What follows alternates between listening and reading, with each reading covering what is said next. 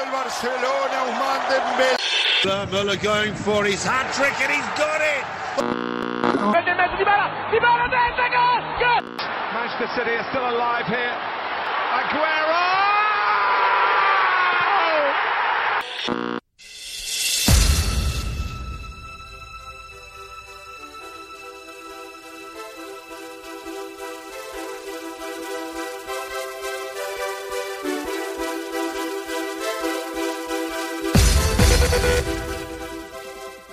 سلام سلام سلام.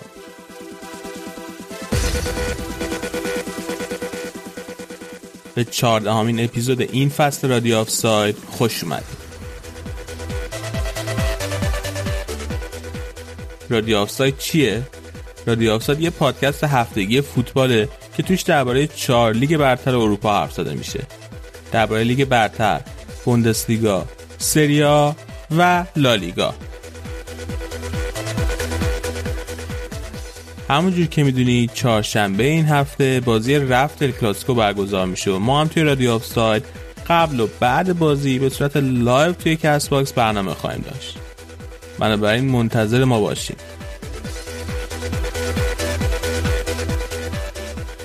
پرونده این هفته درباره فوتبال اسپانیا تو زمان دیکتاتوری فرانکو و تاثیراتشه.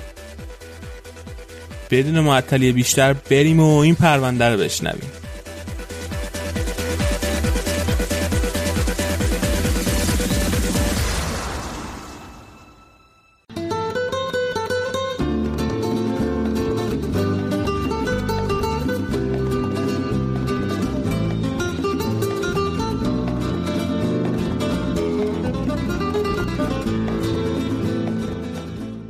اولین دوره رقابت‌های لالیگا تو سال 1929 برگزار شد و تا سال 1936 اتلتیک بیلبائو چهار بار، رئال مادرید دو بار و بارسلونا و رئال بتیس هر کدوم یک بار قهرمان این رقابت‌ها شده بودند. در سال 1936 و به خاطر کودتای نیروهای ملی شامل سلطنت طلبها، فاشیستا و آریستوکراتها بر علیه دولت مستقر یا جمهوری خواه شامل چپها، آنارشیستا و کمونیستا جنگ داخلی اسپانیا شروع شد.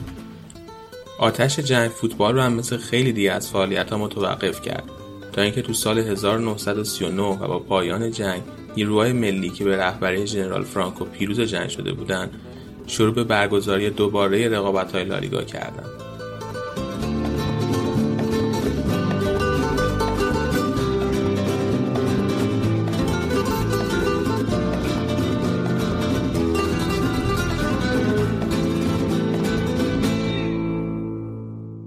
اولین قربانی جنگ داخلی اسپانیا باشگاه رئال اویدو بود که هرچند توی دو فصل منتهی به شروع جنگ داخلی موفق به کسب مقام سوم شده بود اما توی فصل 1939-1940 با حکم لالیگا مجبور شد که توی دسته دو بازی کنه چون که زمین ورزشیشون به طور کامل تخریب شده بود. سربازای جنرال فرانکو توی طول جنگ از زمین رئال اویدو به عنوان انبار تسلیحاتی استفاده کرده بودند. حکومت فرانکو به باشگاه اویاسیون ناسیونال آف زاراگوزا که تیمی متعلق به نیروی هوایی اسپانیا بود قول جایگاه توی لالیگا رو داده بودند اما مقامای لالیگا با این موضوع موافقت نکردند در عوضشون اجازه دادن که این تیم نیروی هوایی با تیم اتلتیکو مادرید که توی طول جنگ 8 تا بازیکن خودش رو به دلایل مختلف از دست داده بود ترکیب بشه و با یه نام جدید یعنی اتلتیکو اویاسیون د مادرید توی رقابت‌های لالیگا شرکت کنه. این تیم با حمایت های حکومت فرانکو توی دو فصل اول بعد از پایان جنگ موفق به کسب عنوان قهرمانی شد.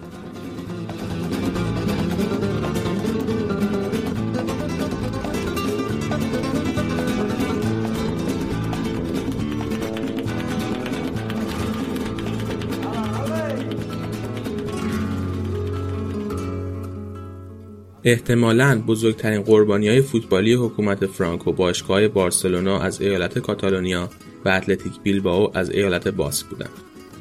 دو تا ایالت کاتالونیا و باسک از بزرگترین دشمنان فرانکو بودند که با سیاست های مرکز گرایانه فرانکو همیشه توی حال جنگ بودند.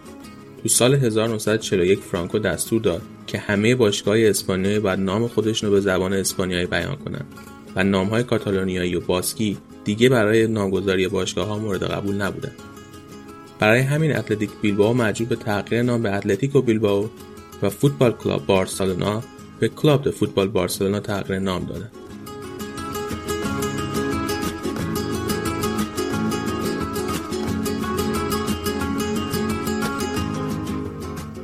علاوه بر این باشگاه بارسلونا مجبور به تغییر لوگوی خودش هم شد سمبل سنیرا که شامل چهار خط قرمز توی زمینه زرد بود از لوگو حذف شد و به جاش فقط دو خط قرمز توی زمینه زرد قرار گرفت.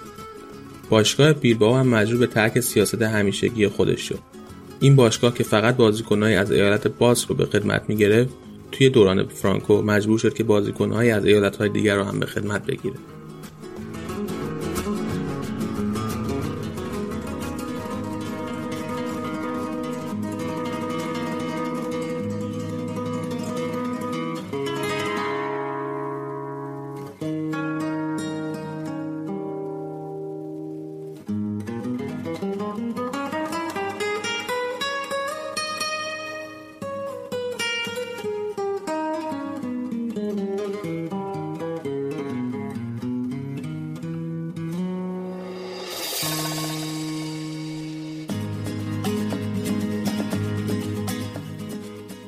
وضعیت رئال مادرید توی دوران فرانکو چطور بود؟ رئال مادرید برای تجربه اولین قهرمانی خودش بعد از جنگ مجبور شد 15 سال صبر کنه. تو همین مدت اتلتیک بیلبائو یک بار و بارسلونا پنج بار قهرمان لالیگا شده بودند خیلی مشخصه که اتلتیکو مادرید باشگاه مورد علاقه فرانکو در اوایل کار بوده. اما همه جنجالای هول و رئال از بازی نیمه نهایی جام حذفی توی سال 1943 شروع میشه. جایی که بارسلونا توی بازی رفت توی نیوکمپ سه هیچ رئال شکست میده.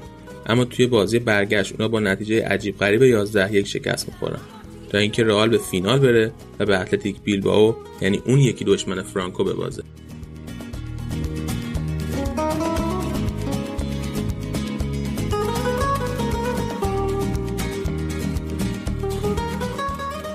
اینجوری که شایعات میگن یکی از مقامهای امنیتی و حکومت بین دو نیمه بازیکنهای بارسلونا رو به طور غیر مستقیم تهدید می‌کنه که باید این بازی رو ببازن.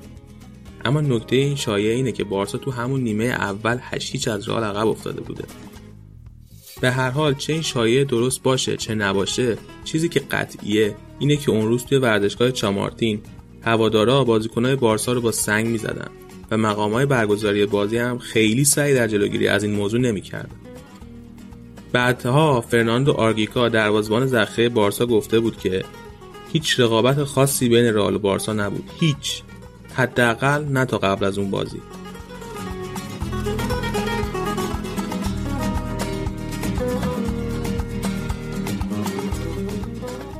اما احتمالا مهمترین مشکل حاشیه بین رئال و بارسا همیشه قرارداد دی استفانو بوده.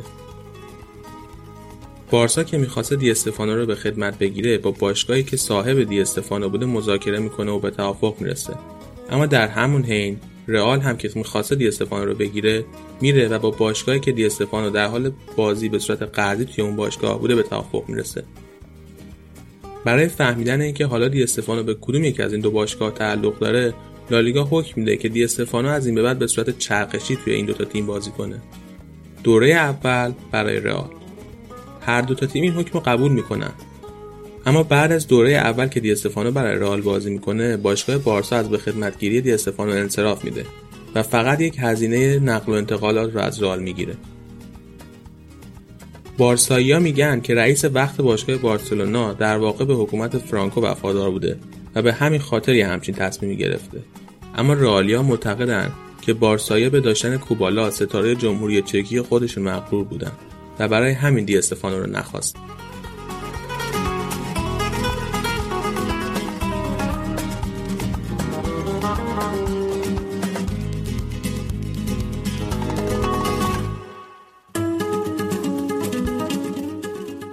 چیزی که واضحه اینه که فرانکو توی سالهای دهه 50 میلادی طرفدار رئال مادرید شده بوده و حتی برای تماشای بازی این تیم به ورزشگاه می‌رفته.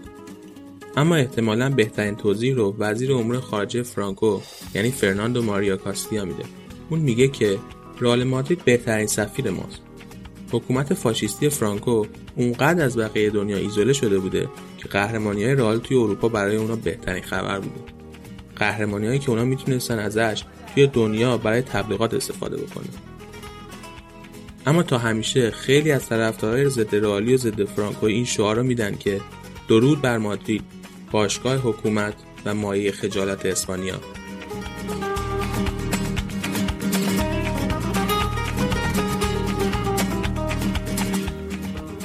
دوران حکومت فرانکو تو سال 1975 با مرگ اون تموم میشه.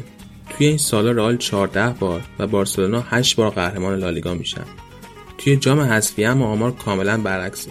بارسا 9 بار قهرمان میشه و رئال 6 بار. اما مهمترین تفاوت رئال بارسا توی این سالها 6 تا قهرمانی اروپایی رئاله.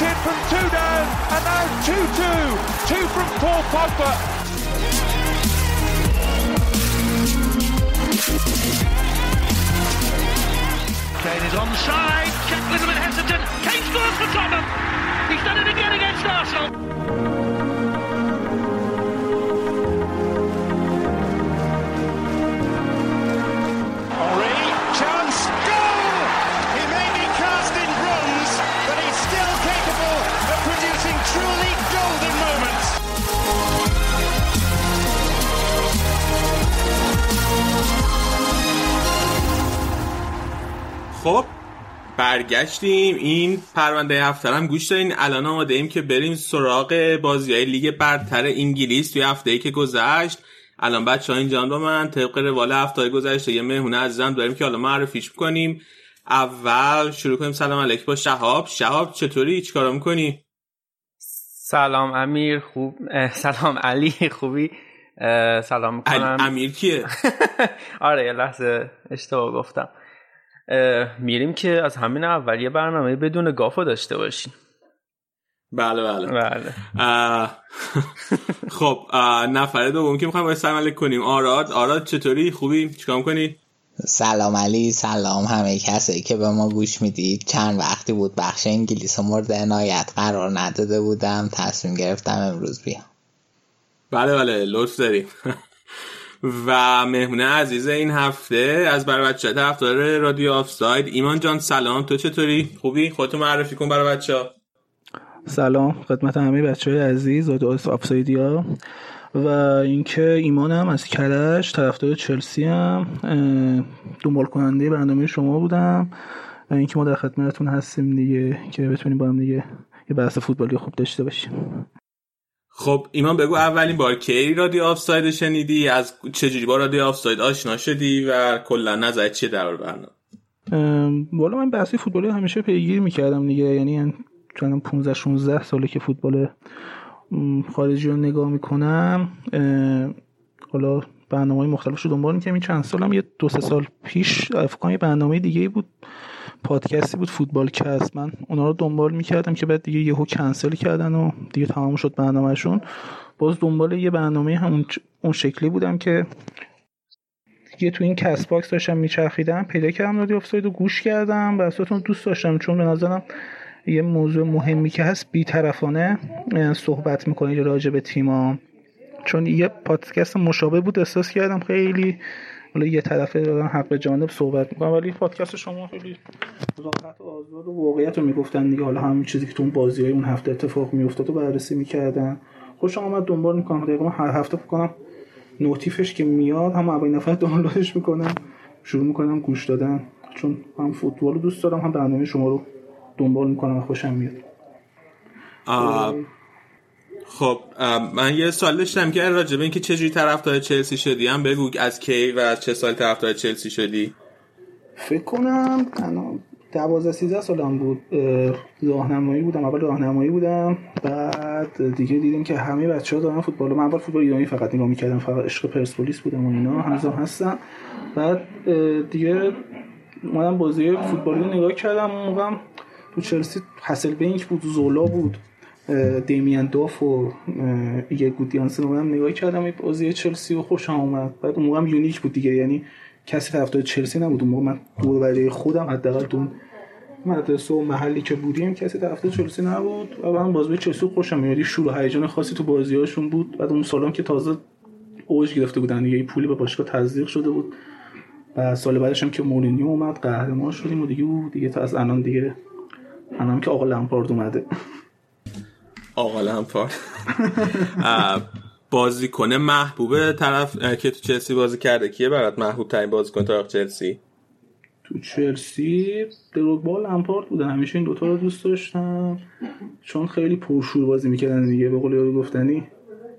چی میگن؟ این بازیکنی با تعصبی بودن که تا اون دقیقی تو زمین بودن مثبت بودن و میگه این فوتبالی میگن سرشون جلوی توپ میذاشتن و جونشون برای تیم می‌دادن و اینجور داستانا. خوشم میاد سبک بازیشون. هم لمپارد که گلزنترین بازیکنمون الان. دروگبا که اصلا دیگه king دیگه. king دروگبا. بذار یه جواب یه سری از کام که دوباره بچه تو کست باکس گذاشتن بدم. آره راجع پرونده هفته الان اینو جواب اینو میگیم چون که می‌خوایم برنامه رو ادامه بدیم. ولی بعدش اگه که می‌خوایم بحث کنیم اینا بیایم بریم توی توییتر اونجا توی account رادیو آفساید بعد بیاین حرف بزنیم راجبش. آقا راجع پرونده هفته ما هرچی که گفتیم مطابق fact های واقعی بوده هیچ چیزی رو سعی نکردیم سانسور کنیم. به جون. و اینکه سانتیاگو برنابو سرباز فرانکو بوده و اینا اینا و از رانتش استفاده کرده اینا گمان زنیه.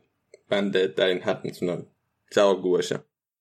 اینکه سرباز اون جپه بوده سانتیاگو برنابو اینا رو این درسته ولی اینکه اصلا چقدر با فرانکو آشنا بعد از چه رانتی استفاده کرده اینا گمان زنیه. اینکه آره توی اون جبهه می جنگیده درسته اون اون فکته. بعد اینکه طرفدار کدوم تیم ایرانی هم هستی؟ آراد شما طرفدار کدوم تیم ایرانی هستی؟ سپاهان. سپاهان اوکی. امیرم که نداریم ولی اگه منظورت منم من طرفدار بچه که بودم طرفدار پرسپولیس بودم من طرفدارش کدوم نیست. بریم سراغ ادامه برنامه با منم نیستم نه؟ من منم نمی‌پرسی نه؟ آقا امیر آراد پرسیده شهاب نپرسیده تو طرفدار کدوم تیمی فرزنده اصلا نمیگم. بگو دیگه حالا دوست نکن خودتو. من قبلا ناسپا هانا دوست داشت الانم دوستش داشت خب فکر کنم بریم از بازی این هفته چلسی شروع کنیم. ایمان که لمپارد بعد شروع به نسبت خوبی که داشت توی لیگ برتر الان چند هفته است به مشکل خورده. این هفته هم دوباره جلوی برنموس یکیچ باختن تو خونه. آره والا چی بگم. ما امسال که از بکنم تو این چند سال گذشته بعد رفتن مورینیو یکی از بهترین سالاست واسه هواداری چلسی چون که بعد از این مدت یه سری بازیکن‌ها اومدن که در واقع میشه گفت میدین چلسی هن. بعد از آکادمی اومدن ما هیچ ساله قبل می‌گفتیم ما اینا چرا قرض میدیم؟ چرا به جای موراتا حداقل آبراهامه که بهتره بذار بازی کنه. حداقل خوبم بازی نکرد میگیم بابا حداقل پول آنچنانی صرفش نشده. بعد دیگه امسال که دیگه هم لمپارد اومد هم کاد فنی باشگاه بازیکن سابق چلسی جودی موریس و همین لمپارد اومدم حالا پنجره نقل و انتقال که بسته شد. هم به نفعمون شد هم به ضررمون دیگه. یعنی تو این یه چیزی نقطه ضعف داشت نتونست بازیکن بگیره. حالا بگذاریم. هفته اولم که خوب نتیجه می‌گرفت تقریبا. یعنی خوب بازی می‌کرد ولی نتیجه نمی‌تونست بگیره. الان یه مدت افتاد رو اینکه خوب نتیجه گرفت. ولی باز الان دوباره افتاده تو اون سیره که اول فصل چند تا بازی اول فصل افتاده بود. خوب بازی می‌کنن توپو دارن موقعیت ایجاد می‌کنن گل نمی‌تونن بزنن روی تک موقعیت ها گل می‌خورن. به قول خود لمپارد میگفتش گلای مسخره ای می‌خوریم. این دو بازی آخر خیلی عصبانی بود. مخصوصا بازی با المپیک نیس و این بازی خیلی شاکی بود دیگه از تیم که می‌گفت ما هم همون کلافه شدیم دیگه. یعنی موقعیت های خیلی خوبی ایجاد می‌کنن. ولی گل یکی می‌زنن دوتا می‌زنن و سریع هم راحت گل می‌خورن روی کوچکترین موقعیتی که رو دروازه ایجاد میشه و اعصاب ما رو خورد می‌کنن بازی با بونموس هم همینجوری بود دیگه. توی این نرم افزار سوفا من آمار بازی رو که می‌دیدم بالای فکر کنم در 15 تا شد چلسی به سمت دروازه داشت و موقعیت ایجاد کرده بود.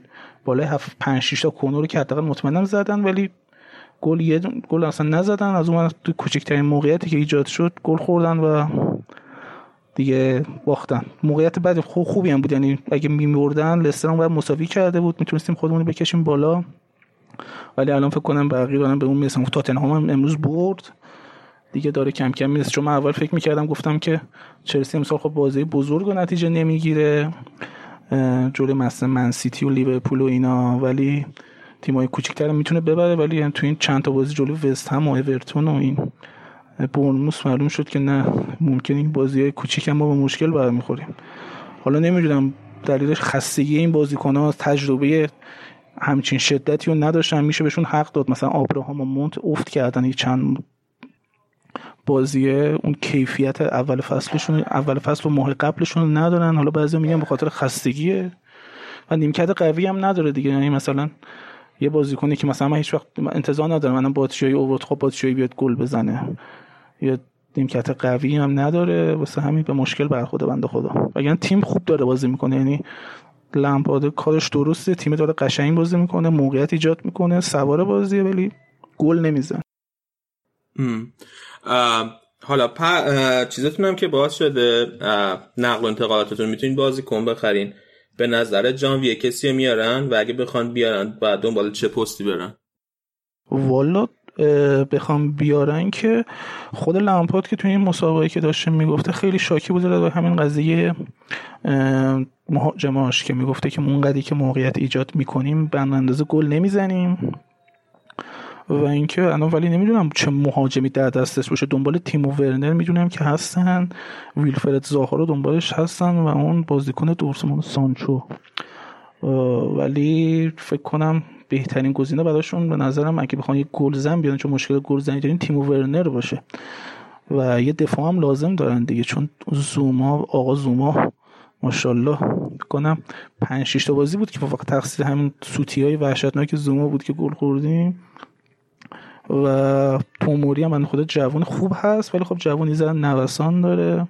کریستیانسن هم فکر نکنم در حد هستن چلسی باشه خیلی تو دفاع هم آره تو دفاع هم دنبالش هستم. فقط نمی‌دونم گزینه‌هاشون رو من نگاه می‌کردم. سال سال قبل که چند ساله که دنبال کولیبالی هن و این ناتانی آکه که فکر کولیبالی خیلی گزینه بهتری باشه تا ناتیان آکه و اینکه ولی خب اونم من که مصوم شد فکر کنم تو این بازی قبلی.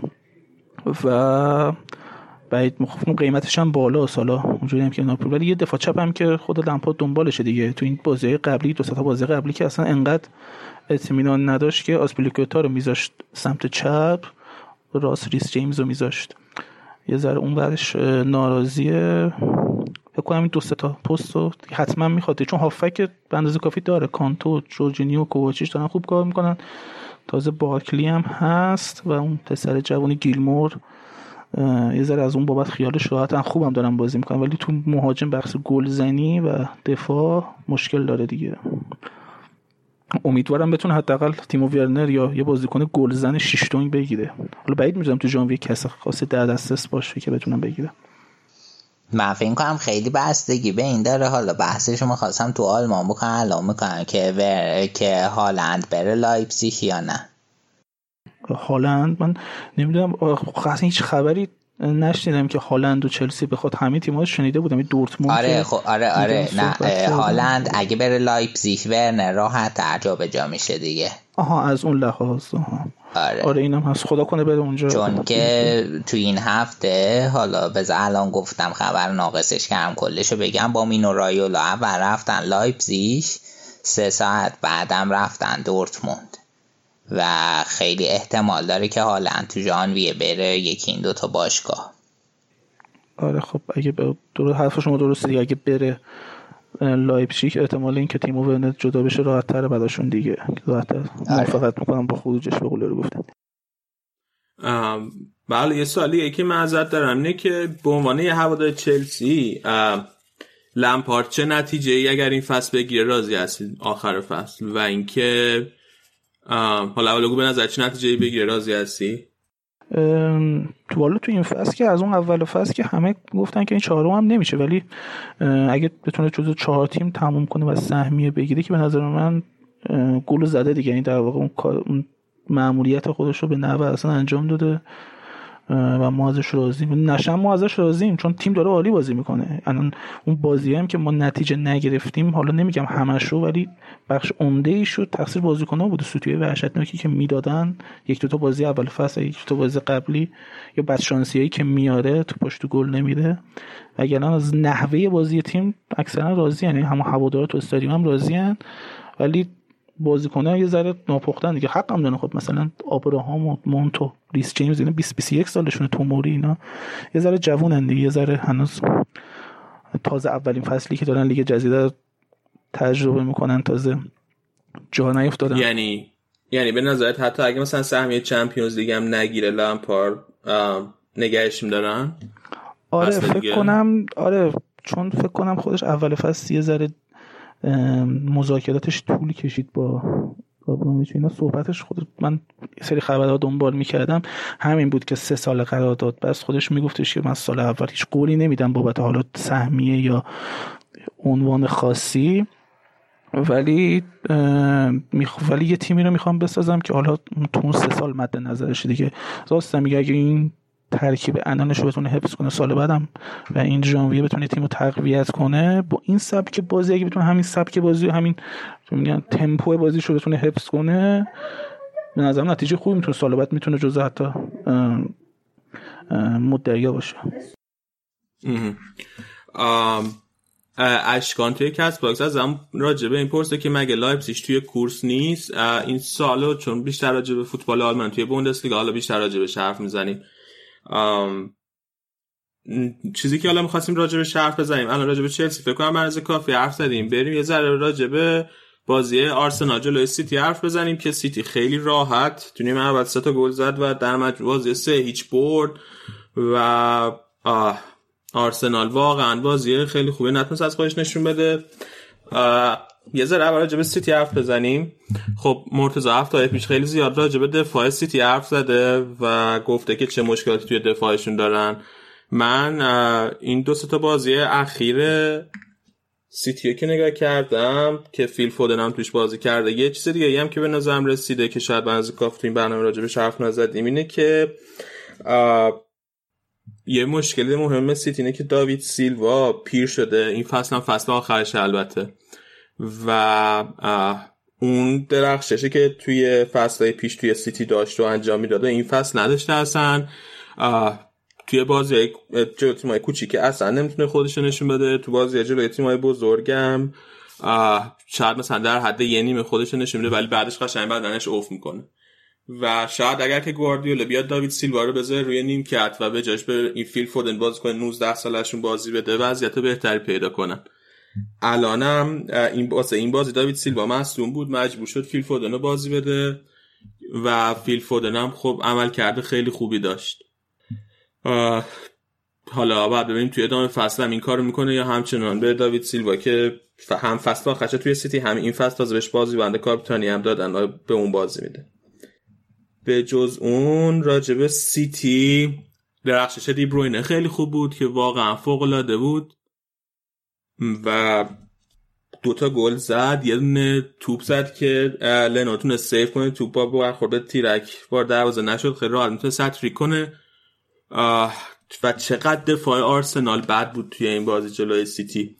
سر صحنه گل دوم مثلا واقعا می‌شد بازی آماتورش هم کلاسیناش هم سوکراتیس جفتشون خیلی بد جایگیری کرده بودن سر گل دوم. برا همین دیبروینه خیلی راحت تونست پاس بده توپو برسونه به استرلینگ تا اون گل بزنه. بچه شما حرف ندارین راجع به این بازی؟ نه واقعا. جز تاسف خوردن بر آرسنال حرفی نداریم. واقعا. آقا دفاعشون هم اینجوریه که هر کیو بذاره از اون یکی بدتره. و آره کاری نمی‌تونه بکنه. چیزی می‌خواست بگی ایمان جان؟ می‌خواستم بگم که ما تازه فهمیدم اول فصل وقتی داوید لویز و فروخ لمپارد من گفتم که خب چرا امسال که بازیکن نداریم؟ اینو گرفت. فروخ هم تازه می‌فهمم که این بازی آرسنال این فصل رو که دیدم تازه گفتم که آره واقعا نبودش بهتر از بودنش تو تیم. و اینکه آرسنال بنده خدا خیلی از ضعیف شده دیگه. حالا رقیب ما هستن ولی ما دیگه دوست نداریم انقدر نتیجه باید بگیرن. دوست داریم که ذره چالش برانگیز باشه آرسنال هم برامون. آره دیگه این آرسنال کلا خیلی همیشه مهر سوخت زیاد می‌خره. من اول فصل یادمه که به مرتزام گفتم که او رفتین داوید لویزا خریدین مهر سوخته بعد ناراحت شد. الان نمی‌دونم الان احساسش چی حالا هفته بعد ازش میپرس.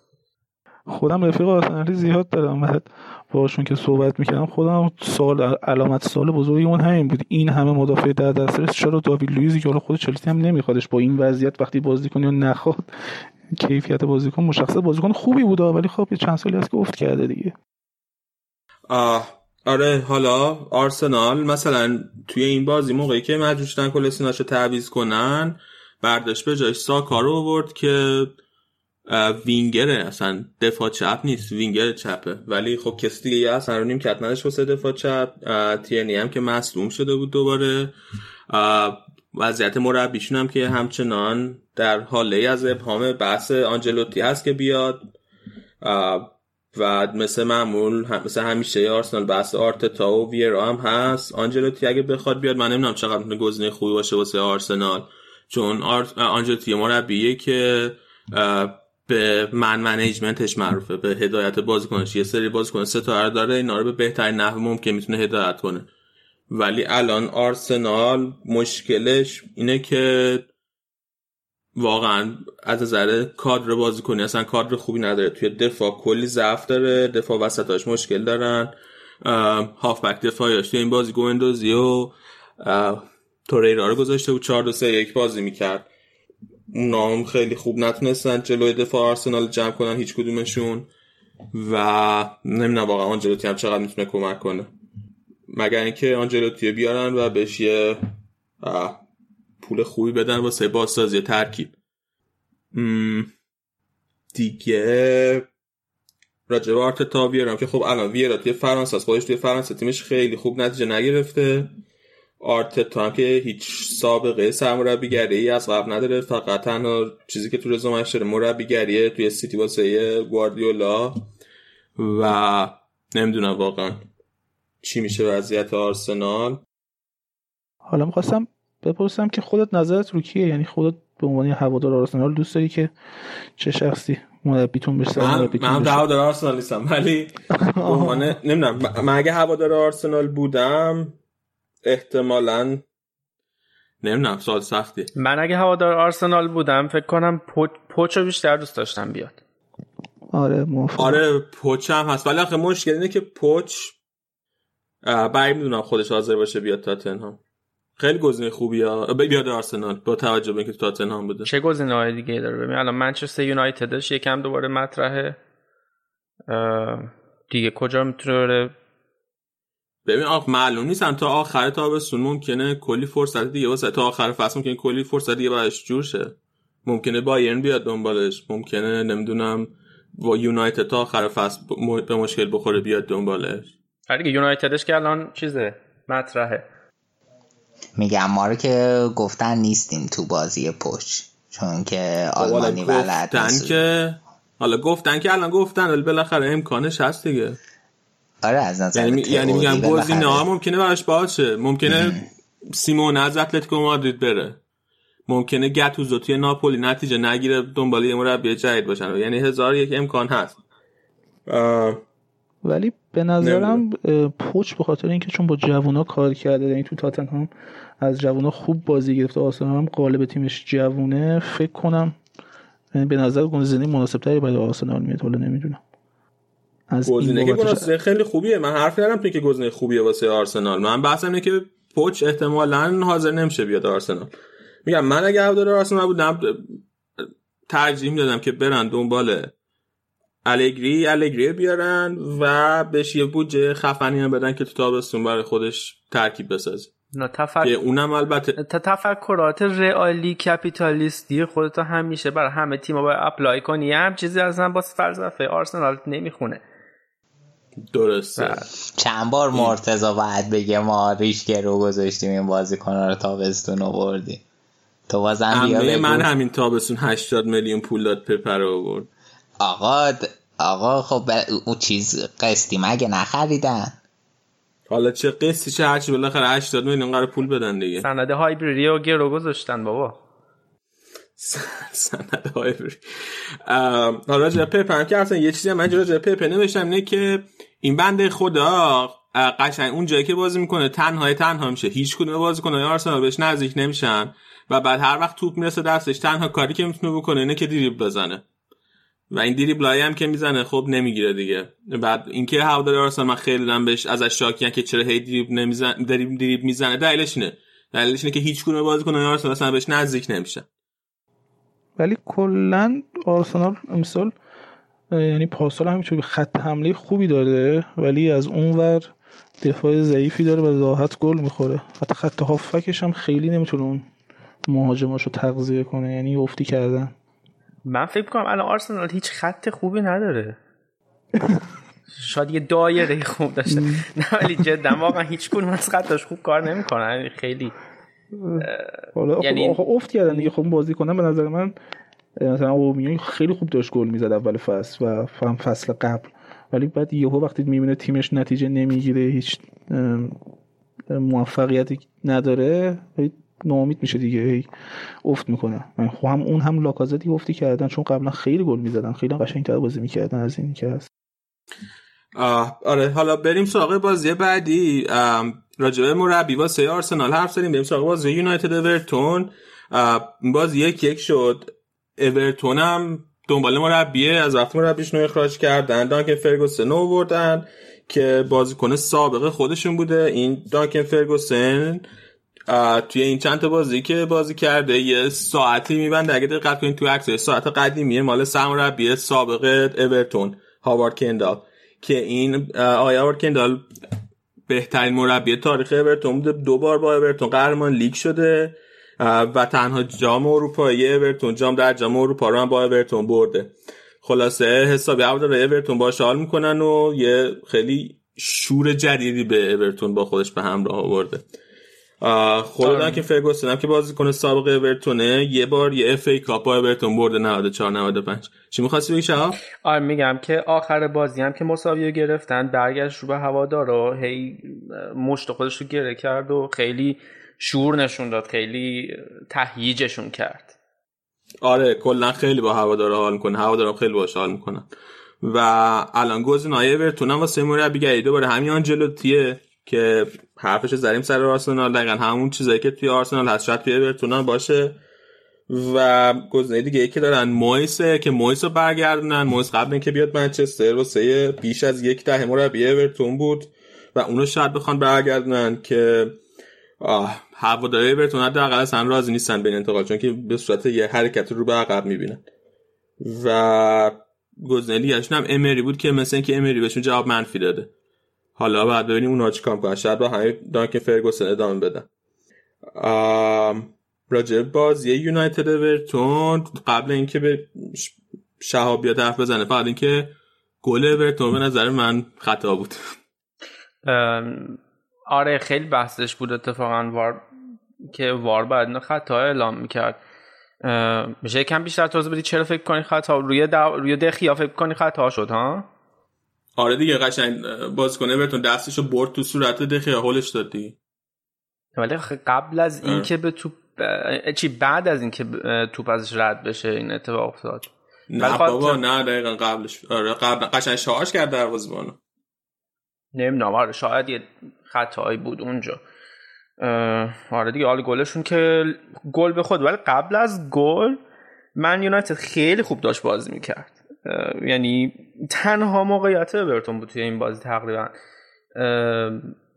کلا همه بازی دست یونایتد بود. خیلی خوب. من واقعا خیلی حال کردم از پاسکاریشون برنامه هاشون رو خوب انجام می‌دادن روی زمین دیگه. این پاسکاری خوب می‌کردن بازی سازی از تو عمق انجام می‌دادن از تو عمق دفاع. بازی رو خیلی خوب از طرف این انتقال می‌دادن که دقیقا گلشون هم همینطور بود. یعنی یه چیزی هلوشه ده تا پاس دادن از سمت راست دفاع خودشون توپشون رو اووردن یواش یواش و شوت آخرم کنه. 18 سالشون زد. دومی گلش بود که می‌زد برای منچستر یونایتد یه گل حساس دیگه هم تو بازی با شفیلد زده بود. بازیکنشون گرین وود اسمش. با اینکه این این بازی همیشه بر من یه نمی‌دونم چالش فلسفی داره دیگه. من همیشه معتقدم منچستر یونایتد چون منچستر یونایتد در هر شرایطی باید ببازه. اورتون هم در هر شرایطی باید ببازه. یه جورایی مثل بازی استقلال پرسپولیس برا من. بعد اینه که آره این چالش فلسفی بود ولی سعی کردم فقط از بازی لذت ببرم دیگه. نکته راجبه دانکن فرگوسن هم که گفتی ولی یه مقاله من داشتم میخوندم توی ESPN در اومده بود. اتفاقا یکی از بند داشت داشت راجبه مویس حرف می‌زد که مویس گفته بابا ما این مدیر ورزشی من یونایتد به ما قول کریس رونالدو و ستاره های بزرگ داده بود برامون فلینی خرید.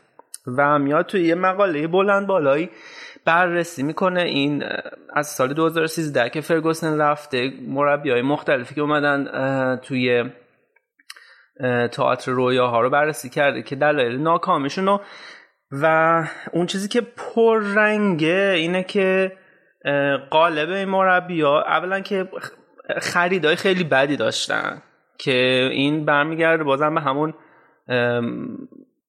خام حالا نمیشه بگیم خامی ولی دیر جمع میدن مدیر ورزشیشون که دیلای خیلی خوب و خیلی زود از دست می‌داده. مثلا ممفیس دپای مثال می‌زنه که خریده بسیار بدی بوده و مثلا فنخال میذارتش که میفروشتش. و مثال های دیگه می‌زنن توی این مقاله. حالا من فکر کنم لینکش رو می‌ذاریم توی توییتر که بخونیم. ولی یه بحث آماری اگه بخوایم کنیم مقایسه بکنیم منچستر یونایتد و از سال 2013 که آخرین فصل فرگوسن بود متوسط خرج باشگاه از سال 2000 تا 2013 یعنی 13 سال. یه چیز هلوشه 20 میلیون پوند بود. این متوسط الان شده 90 میلیون پوند 98 میلیون پوند. یه چیز هلوشه یک میلیون یک میلیارد پوند توی از سال 2014 تا الان خرج کردن و نتیجه کنم فقط شده یه دونه ای کاپ و یه لیگ اروپا اگه اشتباه نکنم. که خب این همون فلسفه تو دیگه علی. یه ما رو ببردین بیارین پول بهش بدین بخرین ستاره بخرین تیم ببرین. ولی من فکر می‌کنم که اگر آقا توی فلسفه من جام بردن و این جا داره حالا بفهم. تو که نمی‌تونی بگی که من فلسفم اینه که جام ببریم که. تو می‌تونی یه راه کاری بدی که تیم چطوری جام ببره. تو نمی‌تونی راه کار دیم باشه که خب برین جام ببرین که. آقا من که نگفتم که بیایم بریم 5 میلیون پول بدیم فردو بخریم که. پول خرج کنیم ولی پول درست خرج کنیم. ما فرق داریم مقدار خب بله. پول همیشه وقتی خرج م... چیز منطقی که آدم انتظار داره وقتی که پول زیاد می‌خری پول پول زیاد می‌خری بازیکن درست بخری که برات بازی رو در بیاره ولی همیشه صادق نیست دیگه. تو اگه بخوای فقط روی پول خرج کردن تکیه بکنی باید یه بودجه مثل سیتی یا اون چلسی حالا ده سال قبل داشته باشی که اگه یه دوتا بازی کنه هم حالا تو زرد در عذاب در اومدن بگی طور نیست من چند تا ستاره دیگه دارم میان جاشون رو می‌گیرن. حالا مثلا اینو بخوای با لیورپول توی چهار سال اخیر مقایسه بکنی از وقتی که کلوب اومده از سال 2015 تا سال 2018 متوسط خرج باشگاه هیچ سال 20 میلیون 20 میلیون پوند بوده. و فقط فصل پیش بود که چیزی هولوش 112 میلیون پوند خرج کرد کلوب. منچستر زیاد خرج کرده تو این بعد از همون دوره فرگوسن. ولی موافقم که هوشمندانه خرج نکرده. یعنی که اون پستایی که نیاز داشته بس بنا به اون نیازش بازیکن نخریده. یه سری بازیکن اسمی خریده که بتونه خلای اسم فرگوسن و باش بپوشونن. یعنی مثلا کسی مثل پوگبا و زلاتان و اینا رو به نظرم باید این گرفت که بتونه یه ذره هوادارا رو آروم کنه و فکر کرد که اینجوری می‌تونه حتما نتیجه بگیره موفق شه. ببین تو درست میگی ولی ببین هوشمندانه خرج کردن و زمان مشخص می‌کنه دیگه. یعنی به نظر اون مربی و اون کادری که این بازیکن رو انتخاب کردن در اون موقع خودش اون موقع این خرید بهترین خرید بوده. و درست میگی خریداشون هوشمندانه نبوده ولی این می‌خوام از این نکته استفاده کنم و هوشمندی کلوب و کادری کادر لیورپول رو مثال بزنم و مقایسه بکنم. خب ما هم مدت های مدیدی مشکل رو داشتیم دیگه. تیم خرج می‌کرد می‌گفتن امسال سال ماست میبستن بریم قهرمانی. بعد ششم می‌شد هفتم می‌شد. یا توی کورس قهرمانی مثلا به زور دوبار دوم شدیم سه بار دوم شدیم. خب؟ ولی از وقتی که کلوب اومد این منتالیتی که به تیم داد گفت که ببینید ما خیلی کار داریم. قشنگ یه پلنی برای خودش درست کرد. گفت ما خیلی کار داریم. این که چون فصل دوم فصل سومش که توی کورس بود هی همش هر هفتهش می‌گفتن شما الان توی کورس قهرمانی هستین انتظارات چیه همیشه تا آخرین لحظات می‌گفت که نه ما توی کورس قهرمانی نیستیم. ما الان یه سری کار داریم می‌خوایم تیممون رو روی نقاط ضعفش تمرکز کنیم تیم رو بسازیم و حالا به یه حد اهدافی داریم می‌خوایم برسیم. در صورت که این کار رو مربی قبلی نمی‌کردن. که آره، خب یک با آره یکی از انتقادهای من اتفاقا فصل پیش به کلوب همین بود. مثلا می‌گفتم که ببین تو دیگه الان تیمت داره این طور شونه به شونه داره میره با سیتی هشت امتیاز جلوی دیگه نباید بگی که حالا ما اهداف بلند مدت داریم. ببخش ولی خب خیلی نظر من از وقتی کلوب اومد یعنی الان هم واسه خود چلسی هم همین مثال دارن می‌زنن دارن می‌زنن که آقا پپ و کلوب توی سال اولش موفق اومدن یه پیش زمینه درست کردن یه تیمی رو ساختن سال بعد شروع کردن دیگه نتیجه گرفتن و واسه قهرمانی. ولی کلوب به نظر من مخصوصا امسال داره خودشون نشون میده یعنی از یه سری بازیکن مثل واینالدوم و حالا نبی کیتا اینا داره بازی فوق العاده می‌گیره حتی بازی با فکر کنم توی جام اتحادیه‌شون بود. بکنی اگه دقت شما وقت ندارم من می‌خوام سری نکاتو بگم. اگه دقت بکنی مثلا واینالدوم که داریم مثال می‌زنی یا نبی که داریم مثال می‌زنی خریدای کلوب بودن ها. کلوب یه سری بازیکن رو ساخت. آره. یا مثلا سلام رو بله. منظور همین من میگم میگم مثل یعنی اینا بازیکن اسمی نبودن بازیکن معمولی بودن که گل بساز که اینا رو بیاره تو تیمش می‌تونه یه پله بعدشون بالاتر و همین کارم کرد دیگه و نتیجهش هم گرفت دیگه. درسته. آره. یا مثلا صلاح مانه رو 42 میلیون 34 میلیون خرید. متوسط بازیکن که می‌خره روی مثلا ستاره هایی که می‌خره روی 40 میلیون بود. ولی حالا اینو آره بگذریم. حالا اینو می‌تونیم بیشتر تو هفته های دیگه وقتی وقت داریم صحبت بکنیم روش. بله.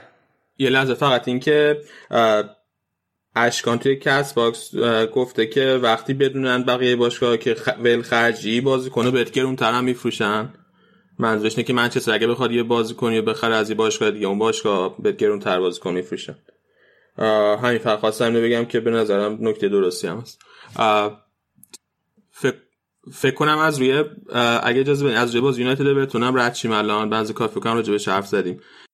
می‌خوام برم سراغ لیورپول دیگه اگه اجازه بدیم آره بریم راجع باز لیورپول واتفورد حرف بزنیم که لیورپول دو هیچ برد بدون هیچ مشکلی. نه خیلی مشکل داشت اتفاقا. من با حرفت موافق نیستم.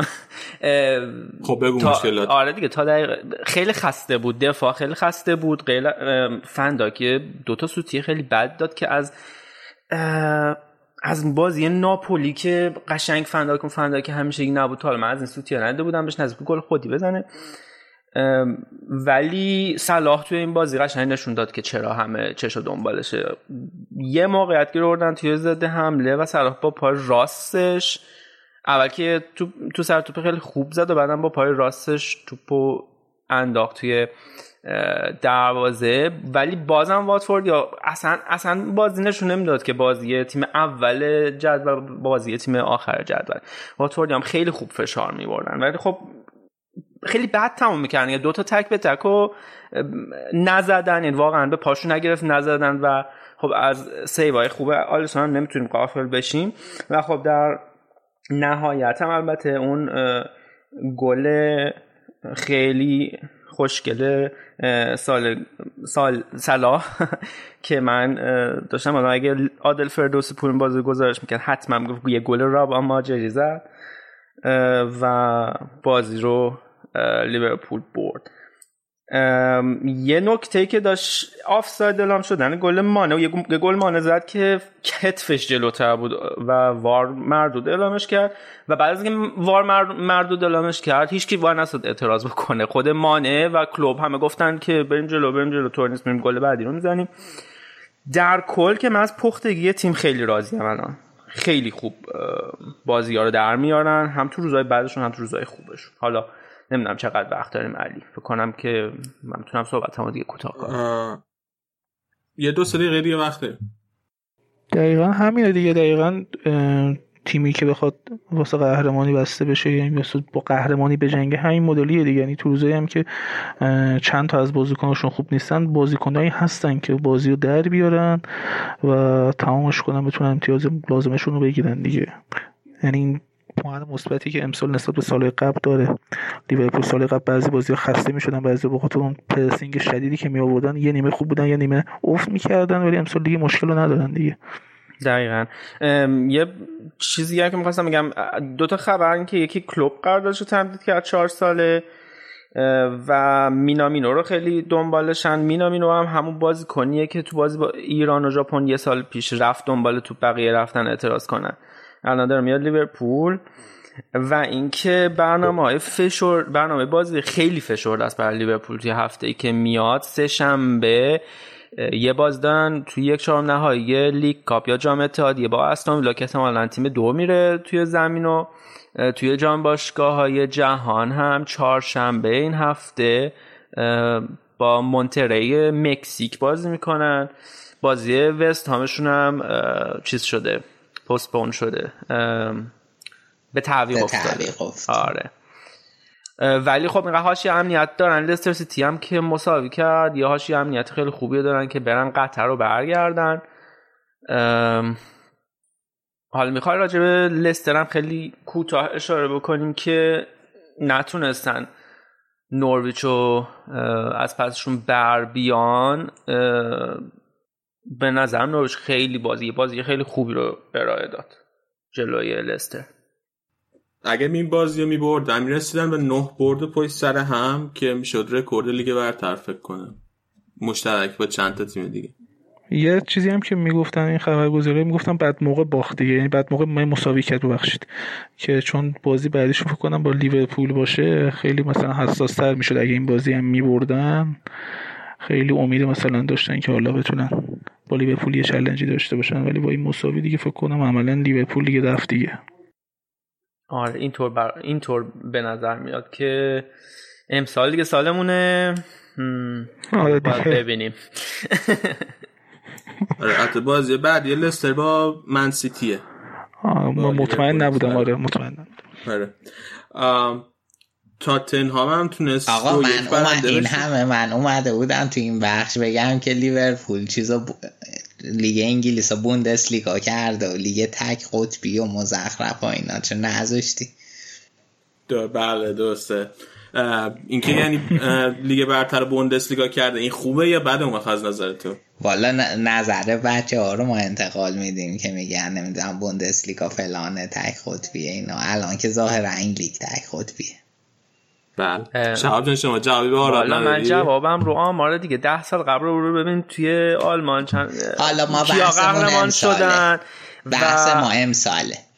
چرا بحث ما امساله؟ تو, تو نمی‌تونی تو نمی‌تونی یه نمونه استاتیستیکی رو فقط یه تیکش رو بگیری و بعد با هم مقایسه بکنی و بعد بگی که خب الان این از این بهتره.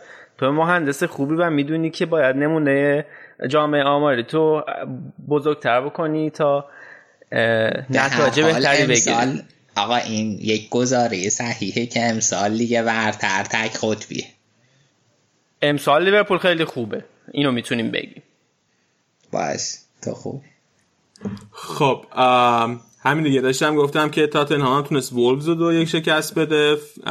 الان چون دیگه وقت نداریم لیگ انگلیس رو تمام کنیم بحث راجع بشه و بریم یک برگردیم با بخش بعدی برنامه.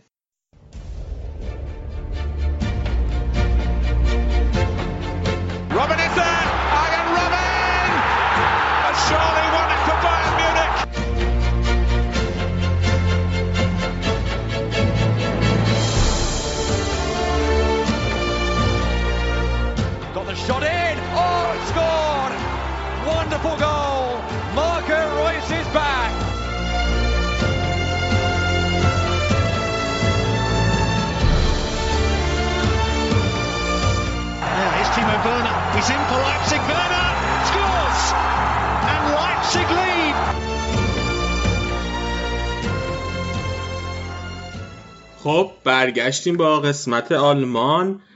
آرا جون بیا فوتبال آلمان شروع کن با بازی ماینز دورتموند. بعد از اون مقایسه زیبایی که بین لیگ برتر بوندسلیگا داشتی. باشه علی مرسی. والا خب آدم بعد حقایق به حال بپذیره.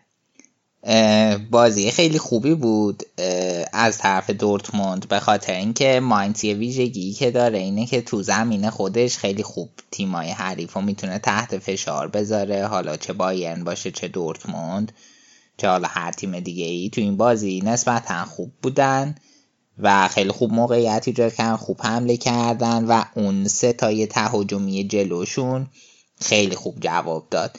تو این بازی هم دوباره دیگه از فکر می‌کنم که ترکیبشو پیدا کرده. دوباره همون سه چهار سری که چند سریه داریم میگیم ما گذاشته بود. خوبیه این اینه که ببین توی ترکیبی که قبلا میچید حکیمی و شولز تو خط دفاع بازی می‌داد. بعضی وقتا به عنوان مثلا دفاع چپ و راستی که خوب نفوذ می‌کنن و میرن جلو پشتشون وقت خالی میشه و خیلی می‌تونن به دفاع ضربه بزنن. الان تو این حالت که از هم جفتشون ویژگی تدافعی دارن می‌تونن بر حسب نیاز به دفاع اضافه شن. هم خیلی ویژگی هجومی خوبی دارن. الان تو اون خط وسط این ور اون ور شولز و حکیمی که گذاشته خیلی خوب جواب دادن. مرکز زمینم برانت و وایگل که برانت خیلی از هم بازیش اونجا خوب داره به چشم میاد. و اون جلو سانچو رویس هازار بودن که خیلی خوب اونام بازی کردن. سانچو تونست گل بزنه رویس هازار هم هر کدوم یه گل زدن یه هم نیکو شولز زد.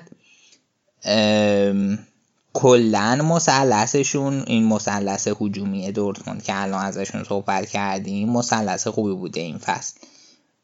گل و پاس گل هم زیاد داده آمارشون خوب بوده و این بازی هم واقعا خودشون نشون دادن دیگه.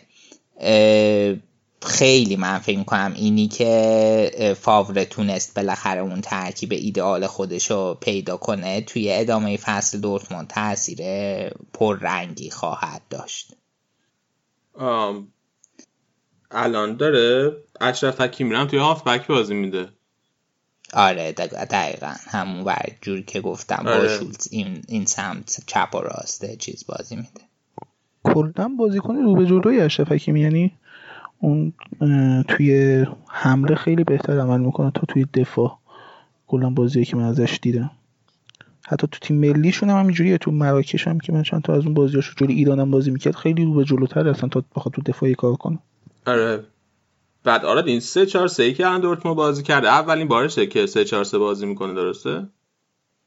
نه دیگه الان فکر کنم سه تا بازی شد. الان سه تا بازی اه؟ این اولین باره که من پس توجه آره بازیه. اتفاقا گفتم توی اپیزودهای قبلی بازی جلوی اسلاویا هم همین ترکیب بود همین چینش بود. آره. آره. و بازی جلوی فورتونا دوسلدورف هم که پنج هیچ بردن دقیقا با همین چینش اومد تو زمین. تفاوتایی که داشت این بود که به جای نیکو شولز گریرو رو گذاشته بود که شولز خب مصدوم بود نمی‌تونست بازی کنه. و به جای وایگل هم ویتسل بود. الان ویتسل مجب... مصدوم شده مجبور جاش وایگل رو بازی بده. و به جای آکانجی اون وسط هوملز گذاشته. هوملز فکر می‌کنم بازی با دوسلدورف محروم بود. مجبور شد آکانجی رو بیاره وسط پیشچکا بذاره کنارش که پیشچک خیلی افت کرده. حالا که الان هوملز هست هوملز رو گذاشته وسط آکانجی و برده یه ور زاگادو یه ور دیگه‌ش. خوبه خیلی آره. ولی بازم نوسان داره این دورتموند. من فکر می‌کردم امسال که بایرن نتیجه نگرفت خیلی خوب دورتموند می‌تونه خودش رو بکشونه بالا ولی امسالی می‌زنن نوسان دادن لایپزیگ خیلی خوب داره نتیجه می‌گیره با بورسیا. آره ولی دورتموند خب اون اول فصل خیلی نوسان داشت دیگه الان سه تا بازی پشت سر همه داره می‌بره و احتمال میدم که یکم موضوعش بهتر بشه حالا چیزی که خیلی تعیین کننده است توی جدول بازی هفته بعده که دورتموند توی خونه البته دورتموند سه تا بازی پای سر هم تو لیگ می‌بره. قبلش هم که هرتای کلینزمانو بردن بازی هفته بعد داشتم می‌گفتم که دورتموند تو خونه با لایپزیگ صدر ولی بازی داره و خیلی اون بازی تعیین کننده است دیگه توی جدول. بازی قشنگی هم باید بشه حتما. احتمالا آره.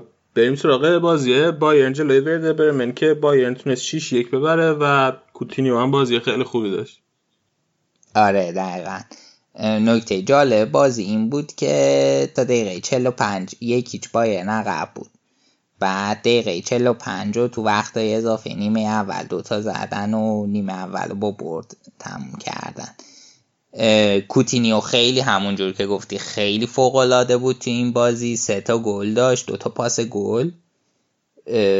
واقعا عمل کرده نظیری داشت به خصوص یه گلاش که چیپ انداخت. خیلی باحال بود خیلی چسبید. آره منم خلاصه بازی که مثلا چیپ هم نه خیلی چیز عجیبی بود. چه قوس خیلی زیادی خیلی خوب آره. بود. خیلی خیلی خوب بود. آره. لوا هم نکته دیگه این که برگشت به فرمش دوتا گل زد خوشحالمون کرد نگیه کم نگرانه شده بودیم و مولر هم دقیقه هفتاد ورد تو زمین دقیقه هفتاد و دو فکر پاس گل داد دقیقه هفتاد و پنج خودش گل زد و آخرش مولر تاثیر خودش رو می‌ذاره. نکته ای که بازی داشت این بود که هم چهار دو سه یک چیده بود دوباره عقب بواتنگ و آلابا مرکز بودن. داویس و پاوار این سمت و اون سمت. چپ و راست که روی کندی بواتنگ بازم گل خوردیم. و بعد بود واقعا. دیگه بواتنگ هم سنش رفته بالا و کم کم باید بره کی میشه؟ تیاگو. اون مرکز زمین بودن. ستایی پشت لوا هم. کوتینیو گورتسکا گنابریو گذاشته بود که گورتسکا رو که تعویز کرد. مولر رو به جاش برد تو زمین. گورتسکا خیلی بازیکن خوبیه. خیلی کلاس فوتبالش خوبه. آره منم خیلی میپسندمش. واقعا خوشحالم که بایرن خریدش. به نظرم خریده خیلی خوبی بود. آره خیلی اصلا آدم کیف می‌کنه بودش کنم آره من بیشترین بازی کنی که تو بایرن الان واقعا از بازیش لذت مرم گنابری آره خیلی خوب شده تو خیلی خوبه. یعنی به خصوص این فصل بهترم شده. واقعا از بازیش لذت می‌برم. چجوری واقعا آرسنال این دست داد؟ من نمی‌دونم. یعنی چه دلیلی داشت که مثلا این بنده خدا برم فرستادن بیرون از تیم؟ آره دیگه.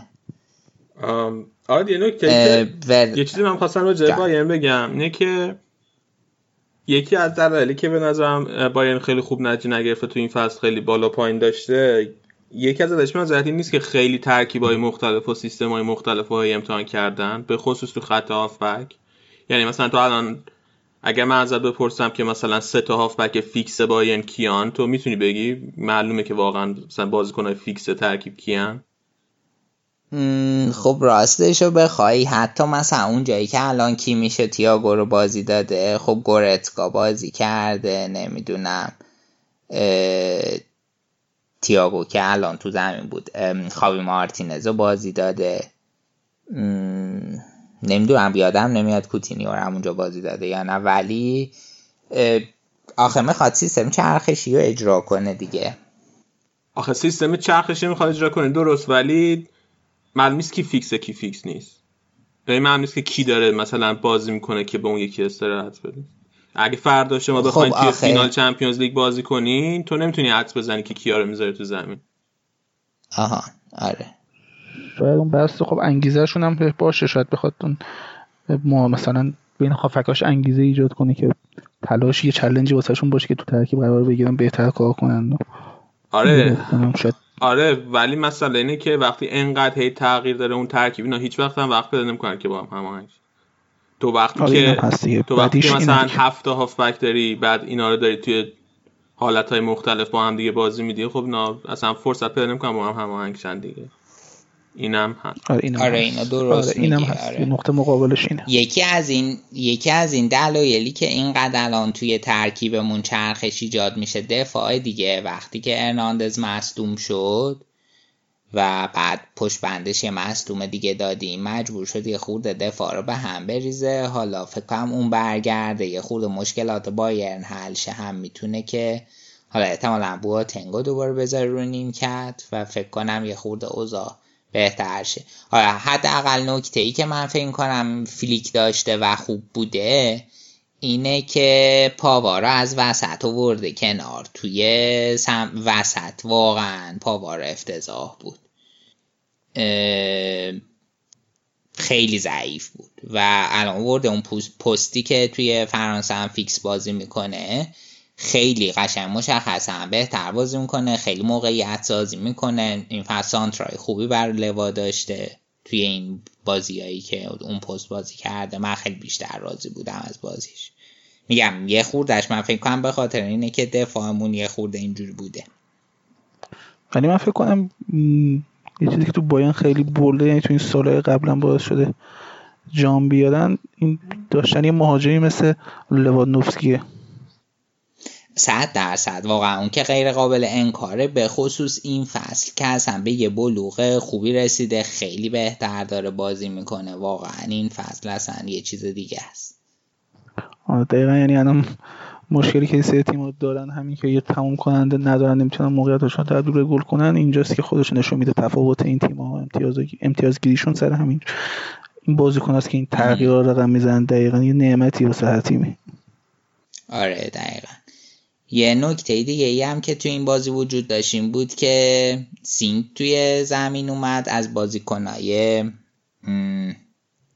بایرن دومونه. جوانانمونه که می‌تونه حالا آینده داشته باشه. 20 سالشه متولد آکلنده که اصالتش مال هنده البته ولی متولد آکلند نیوزلند. و کنجکاویم. ببینیم که در آینده چقدر ازش خواهیم شنید. بریم اگر حرف ندارید یه راجع بایرن بریم راجع به بازی کن لورکوزن. حرف بزنیم که لورکوزن نتونست بازی ببره. لورکوزن یکی از ویژگی هاش اینه که در هر شرایطی توی این دربی به کلن سعی می‌کنه ببازه. و اینا هم این هم یه جور دربی حسابه دیگه. اینا تیمایی یه منطقه از آلمانن. یه چیزی که خب خیلی رو نتیجه بازی تأثیر گذار بود دوتا اخراجی داد که لور... دوتا اخراجی بود که لورکوزن داد. دقیقه 62 77 دراگوویچ و بیلی اخراج شدن. و دقیقه 73 بود که کورتو با گل اول زد.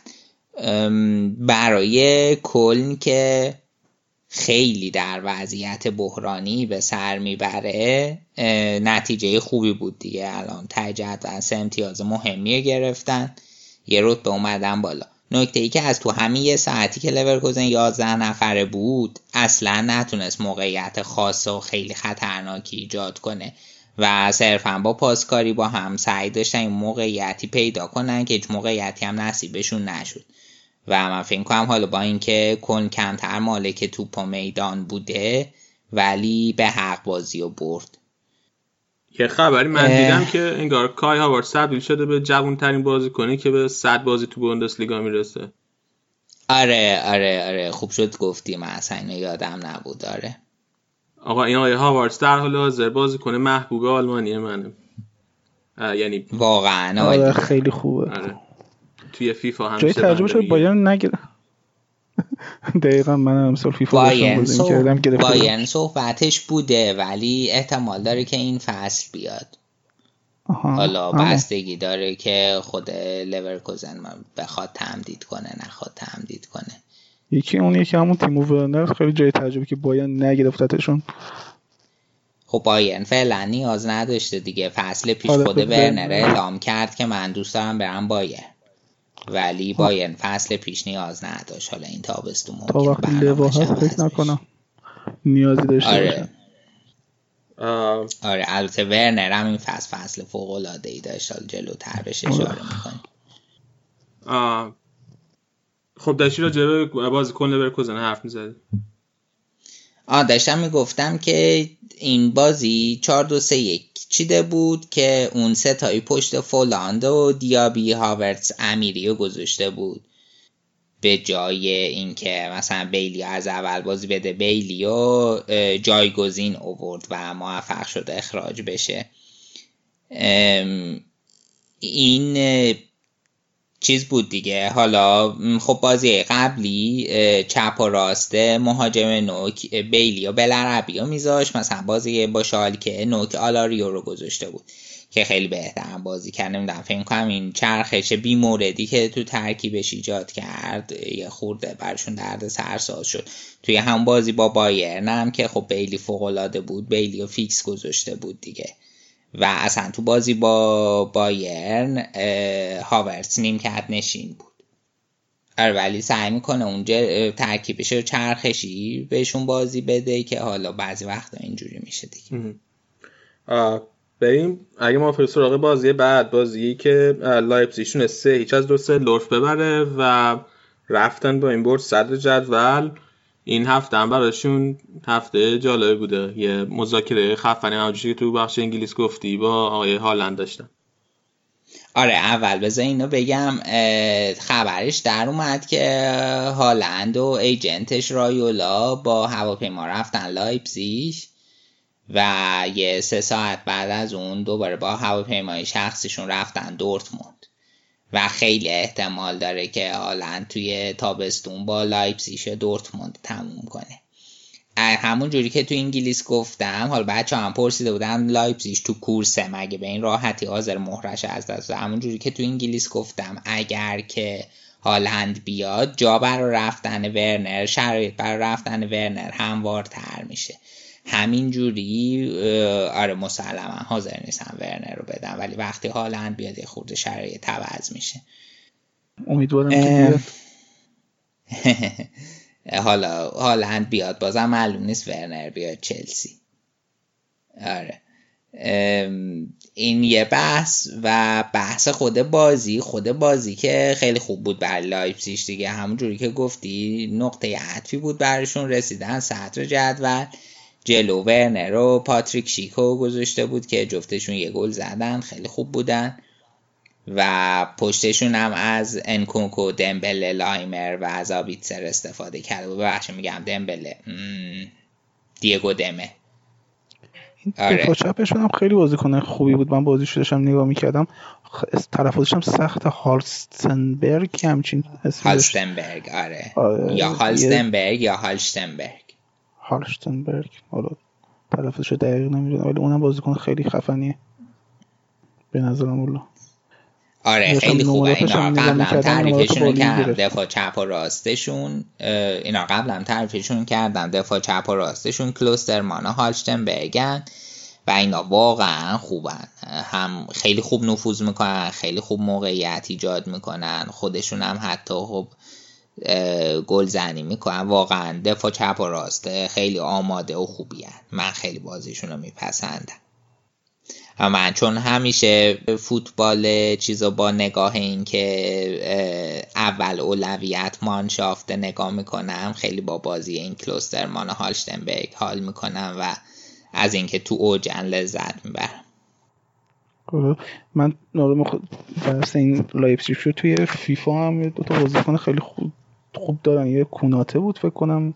اسمشون یکی همین دفاع آخرشون اوپامن شد تو فیفا که خیلی خوب حالا من دقت نکردم بازیاشون رو توی زمین ببینم چه جوریه آره بد نیستم. ولی الان این فصل خب مثلا ورنر فوق العاده بوده. و الان ورنر توی ده تا بازی توی ببخشید 6 تا بازی آخر برا لایپزیگ 10 تا گل زده 5 تا پاس گل داده که خیلی خوب بوده. فوق العاده فوق العاده بوده آره. یا مثلا این فصل خب زابیتزر هم خیلی آماده بوده. برعکس مثلا پولسن یکم افت کرده. خب کمتر هم بهش بازی می‌رسه یا بری افت کرده. اون بازیکنش هم زابیتزر خیلی بازیکن خوبه. آره زابیتزر کارش درسته. خیلی خوبه. حیف که اتریشیه به درد مانشافت نمی‌خوره. این مانشافت گفتن طرف داره آلمان جالب. خب آقا لقب مثل اینه که یکی بگه آلبی به درد آلبی سلسته نمی‌خوره. خب هم دیگه کسی نمیگه اینو. مثلا کسی نمیگه که وایس شیرها مثلا کسی نمیگه؟ کردن؟ شیرهای آخه سه شیرها کاری نمی‌کنن که کسی بیاد چیزی راجع بهشون بگه. بله یه جام جهانی گرفتن دیگه. حالا همین همون جام جهانی پیش دور گروهی هست شدن و جالب. خب. بالاخره یه بار پیش اومده دیگه طوری نیست. جوادم یا. خب آقا آخه تیمی که برادر من تیمی که هشت بار فینال جام جهانی بوده که حالا یه دورم. ما داریم راجع تیم حرف می‌زنیم که یه بار میزبان بودن جام دادن بهشون. بعد دوبار هم چهارم شده قهرمان اروپا هم نشده. درست. خب یعنی حتی دانمارک هم قهرمانی اروپا داره. درست. خب اجازه هست این سراغ بازی وولس رو گلادباخ؟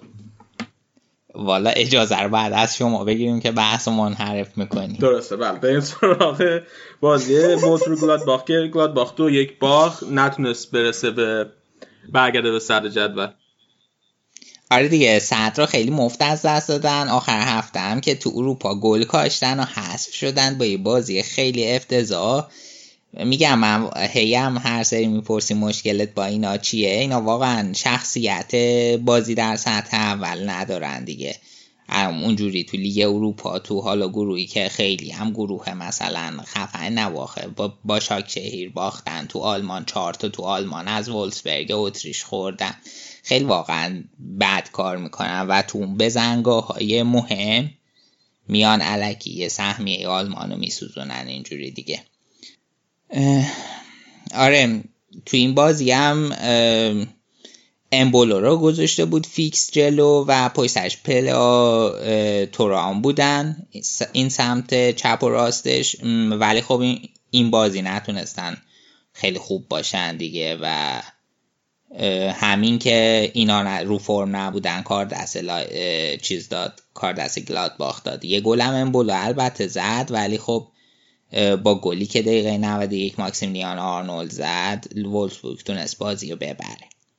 و وولسبورگ هم خب بهتر بود دیگه. خیلی بیشتر موقعیت ایجاد کردم. من فکر کنم حقشون بود ببرن. نتیجه عجیبی به نظرم نبود. این بورسیا رادباخ این یه تاکتیک خاصی داشتن اینا از گوشه می آوردن تو من چند تا از بازیاشونو که داشتم خلاص بازیاشونو می‌دیدم. اینا هی توپ از گوشی میارن هی کاتبک میدن و میدن داخل و اون راحت گل می‌زدن. من تو این بازی احتمالاً دیگه نتونستن این تاکتیک رو اجرا کنن. آره دیگه خیلی میگم چیز درست حسابی نداره. پلن درست حسابی نداره. بریم سراغ بازی بعدی بازی شالکه جلوی فرانکفورت که شالکه تونست یک هیچ فرانکفورت رو ببر آره highlight اصلی بازی اخراج نوبل بود. که خیلی بد با پا رفت توی سینه گاچینوویچ و به درستی اخراج شد. آره خیلی هم دستمایه این صحنه دستمایه ترولا نمی‌دونم مم ساختن و این چیزا بوده توی آلمان توی این چند ساعت گذشته تو شبکه های مجازی ولی به لطف گلی که رامان برشون زد بازی و بردن. آینتراخت توی فرم خیلی خیلی بعد خودش هنوز قرار داره واقعا نمی‌دونم. کی می‌خوان درست شن و بازیشون هم توی لیگ اروپا خب باختن. سه دو به گیمارش پرتغال که تیم آخر جدول بود و به لطف آرسنال که بازی موازی در آورد تونستن صعود کنن. وگرنه خودشون هم یه بازی خیلی ضعیف و واقعا ناراحت کنن در تو اروپا انجام دادن. دیگه شانس آوردن سود کردن و همچین تیمی من بعید می‌دونم مراحل بالاتر بتونه بره. مگه اینکه حالا یه فکری به حالشون بکنن یکم اوضاعشون بهتر شه. این بازیکن شالکه امین حرید هم خیلی بازیکن خوبی. بازیکن خیلی خوبه آره بکنم هم تکنیکیه آره، هم تکنیکیه هم خیلی مثلا پاسای کلیدی خوبی میده. توی خط حمله. خوب موقعیت سازی می‌کنه. خیلی خوبه. آره یکی از بچه ها توی Castbox اشکان پرسیده که کیمیش و بواتن توی زمین با هم دعواشون شد. بعد حالا با اومد از هم جداشون کرد. این قضیه از چی بوده؟ بعد آیا این دعواشون طول قراره طولانی مدت باشه یا همون فقط تو زمین دعواشون شد دیگه شده؟ آره. اینا بعد از اینکه تیم یکی چقب بود کیمیش و بواتنگ چیز بودن با هم یه برخوردی داشتن در یه دعوایی ریزی کردن که خب چند تا نکته در مورد این میشه گفت. اولا اینکه آی کیمیش در مقایسه با بواتنگ شما هنوز هیچ افتخاری نداری و باید وقتی که با همچین بازی کنی برخورد می‌کنی. یه مقدار با احترام بیشتری برخورد کنی. و نکته بعدی این که به نظر نمیاد اتفاق خیلی بزرگی باشه دیگه. اتفاق ناشی از تنش های بازی و اون گلی که بایرن خورد. فکر نمی‌کنم حال چیز خیلی بزرگ و مهمی باشه که بخوایم بولدش کنیم. بعد اون وقت اینکه این خب خواستم بگم که وقتی که شما خودتون مدیریتون هر دفعه به بواتنگ تیکه میندازه به نظرت این تاثیری مدیریت کی به بوات مدیریت کی به بواتنگ تیکه انداخت؟ مدیریت حتی پشت سر بواتنگ هم بعد از اون انتقادات جام جهانی در اومد دیگه. یعنی ازش حمایت که من یادم نمیاد مدیریت به بواتنگ تیکه انداخته باشه. و آخرین باری هم که خیلی بحثش داغ شد اون بعد جام جهانی بود که خیلی بازیکنهای بایرن زیر تیغ انتقادات بودن که رومنینگه اومد از همشون اسمم برد بواتنگم اسم برد حمایت کرد و گفت اینا خدمت های زیادی به فوتبال ما کردن و نباید ما اینا رو فراموش کنیم. و واقعا من بواتنگو دوست دارم. الان ولی خب پیر شده دیگه بعد بره از بایرن. بازیکنی بوده که خیلی خدمت کرده خیلی خوب بوده. دوران اوج خوبی داشته. من خیلی دوستش دارم. خیلی هم خوش تیپه. خیلی هم خوش تیپه. مهمه بالاخره دیگه. خیلی به عنوان مدلینگی کار می‌کنه. به نظرت کیو می‌گیرن به جاش به جای بوتنگ باید یعنی جایگزین من فکر نمی کنم لازم داشته باشی. بعد. ولی خب لازمه. این که بواتنگ برگرده رو نیمکت اینه که ارناندز خوب شه مصدومیتش دیگه. آره اون خوب شه دیگه. کلا خیلی بازیکن خوبی. آره. خب. بعد فعلا منتظر بمونیم تا ببینیم ارناندز وضعیتش چجوریه. بعد شاید دوباره بواتنگ بتونه چیز برگرده رو نیمکت. خیلی خوب. اگه سلارم بگو. آره بریم یه اشاره ای به حالا بقیه این نتایج و جدول دیگه و جدول گل زنا بکنیم یه چیزی می‌خواستم بگم یادم رفت. خب ولش کن دیگه یادم رفت. با هم بازی. یه چیزا می‌خواستم بگم هفته دیگه که بازی دورتموند لایپزیگ گفته بودم. اولین بازی این هفته روز جمعه هوفنهایم 4 دو به آگزبورگ باخت تا چند تا باخت پای سر هم داشته باشه. آگزبورگ هم مربیش عوض کرده یکم موضوعش بهتر شده. پادربورن و اونیون برلین یک یک کردن که حالا این یه امتیاز برای پادربورنی که اوضاع جالبی نداره. خیلی امتیاز مهم بود. هرتای کلینزمن بالاخره برد یک هیچ فرایبورگ بردن که باعث شد فرایبورگ یکم از بالای جدول از اون مدعی یا یکم جداشه و بقیه بازی هم که در حین تحلیل ها نتایجشو گفتیم. جدول گلزن چی؟ توی جدول گلزن با این دوتا گلی که لواندوفسکی زد 18 گله شد. تیمو ورنر 16 گل است و هنینگز فورتونا دوسلدورف 10 گله. توی جدول پاس گل هم بذار پاس گل هم بگم مولر 10 تا پاس داده سانچو 8 تا تورگان 7 اوکی فکر کنم که قسمت آلمانو ببندیم بریم کم کم یا هنگوش بدیم برگردیم با قسمت بعدی اگه موافق باشی.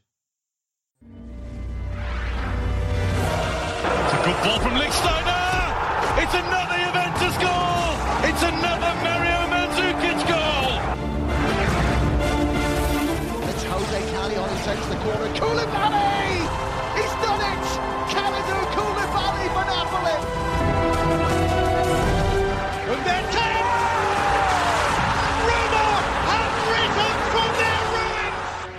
خب اومدیم سراغ قسمت ایتالیا. الان رشاد به اون پیوسته. سلام رشاد چطوری؟ چیکار می‌کنی؟ چه خبر سلام علی جون خوبم. سلام به همه رادیو آفسایدی های عزیز.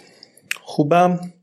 خوشحالم چون که این هفته رونالدو به روزهای اوجش برگشت.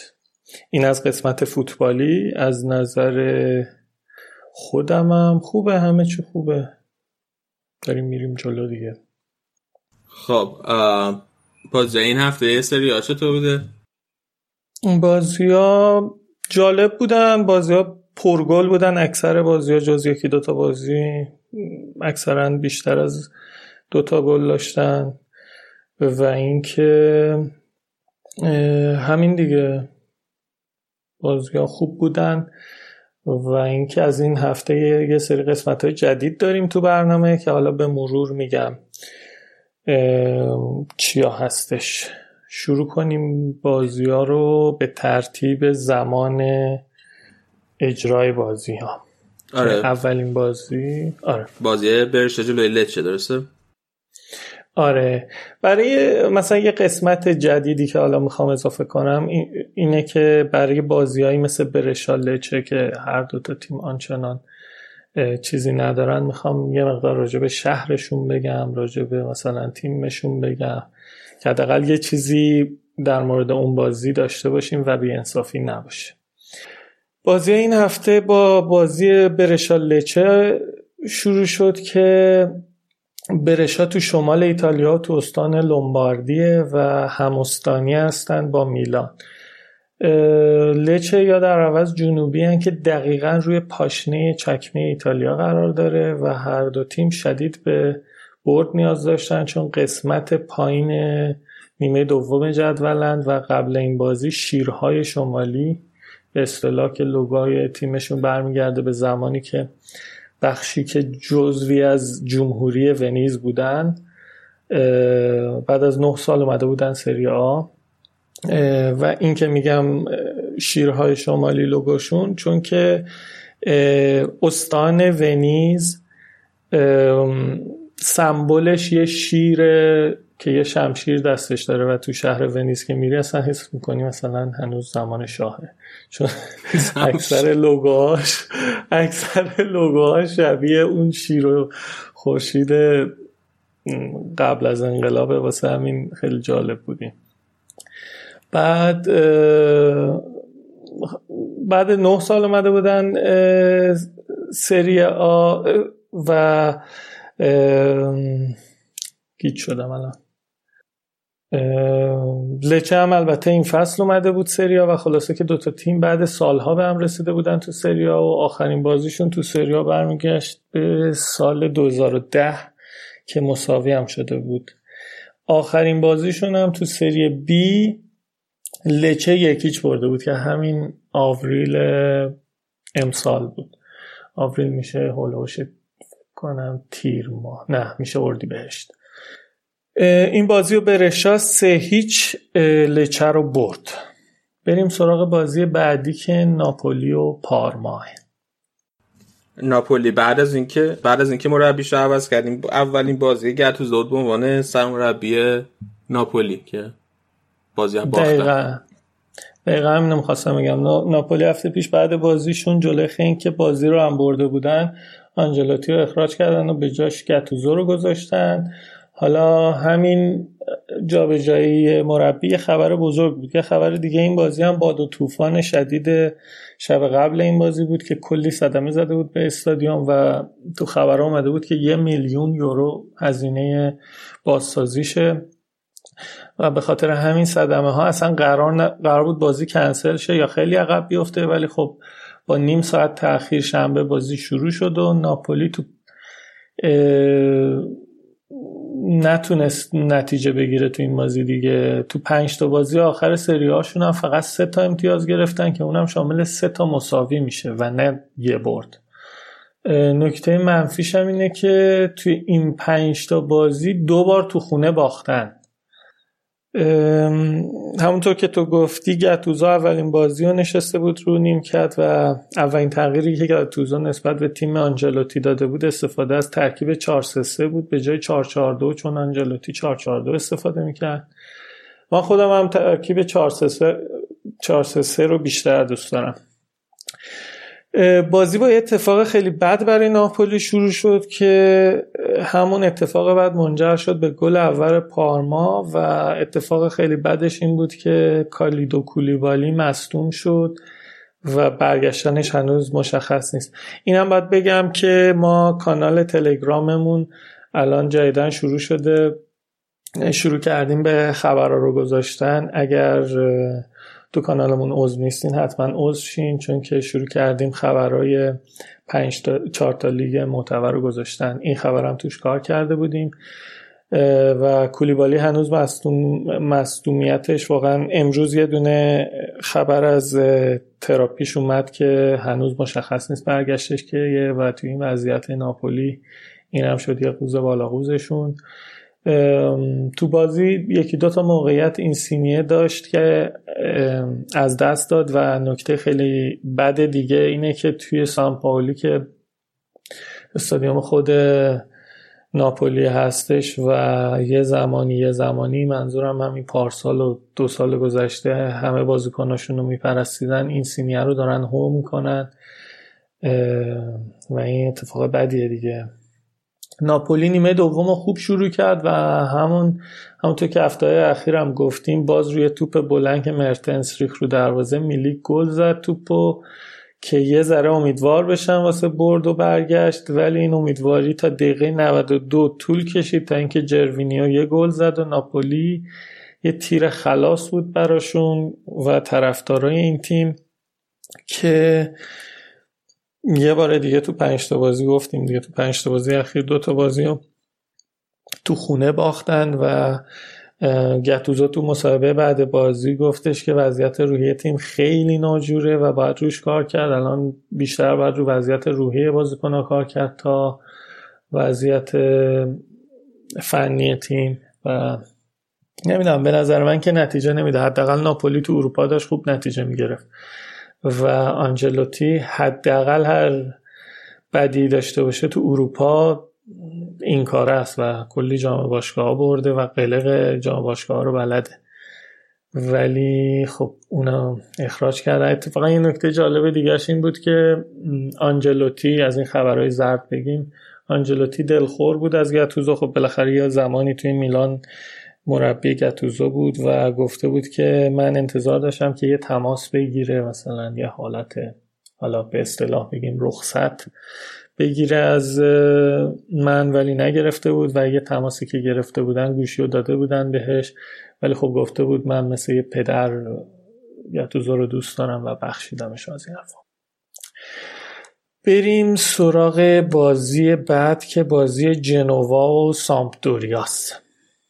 این بازی به دربی دلالانترنا معروفه که میشه دربی فانوس. این هر دو تا تیم برای استان لیگوریا هستن که بارها گفتم لیگوریا یا همون استانی که جنوا توش قرار داره یه منطقه بندری تو جنوب, جنوب تورینو و محل حال و عیاشی مردم تورینو چون نزدیکترین دریا به این شهره. تورینو هم حالا کجاست؟ تورینو شمال غرب این چکمه چیزه یعنی دقیقا همون جایی که پاتو می‌کنه توی چکمه. دقیقا تورینو اونجاست. لیگوریا جنوب اینجاست. ایتالیا کلا چند تا استان داره؟ استان نمی‌دونم. ولی تعدادش خیلی کمه. فکر کنم زیر 15 تاست. فکر کنم حالا مطمئن نیستم. آره. ولی استانهای خیلی بزرگ داره و اتفاقا راجع به همین جمهوری ونتسیا که صحبت کردم. الان اون قسمت ها دیگه شامل میلان میشه لومباردی میشه. همین برشا که گفتیم. ولی قدیم جزوی از ونیز بوده.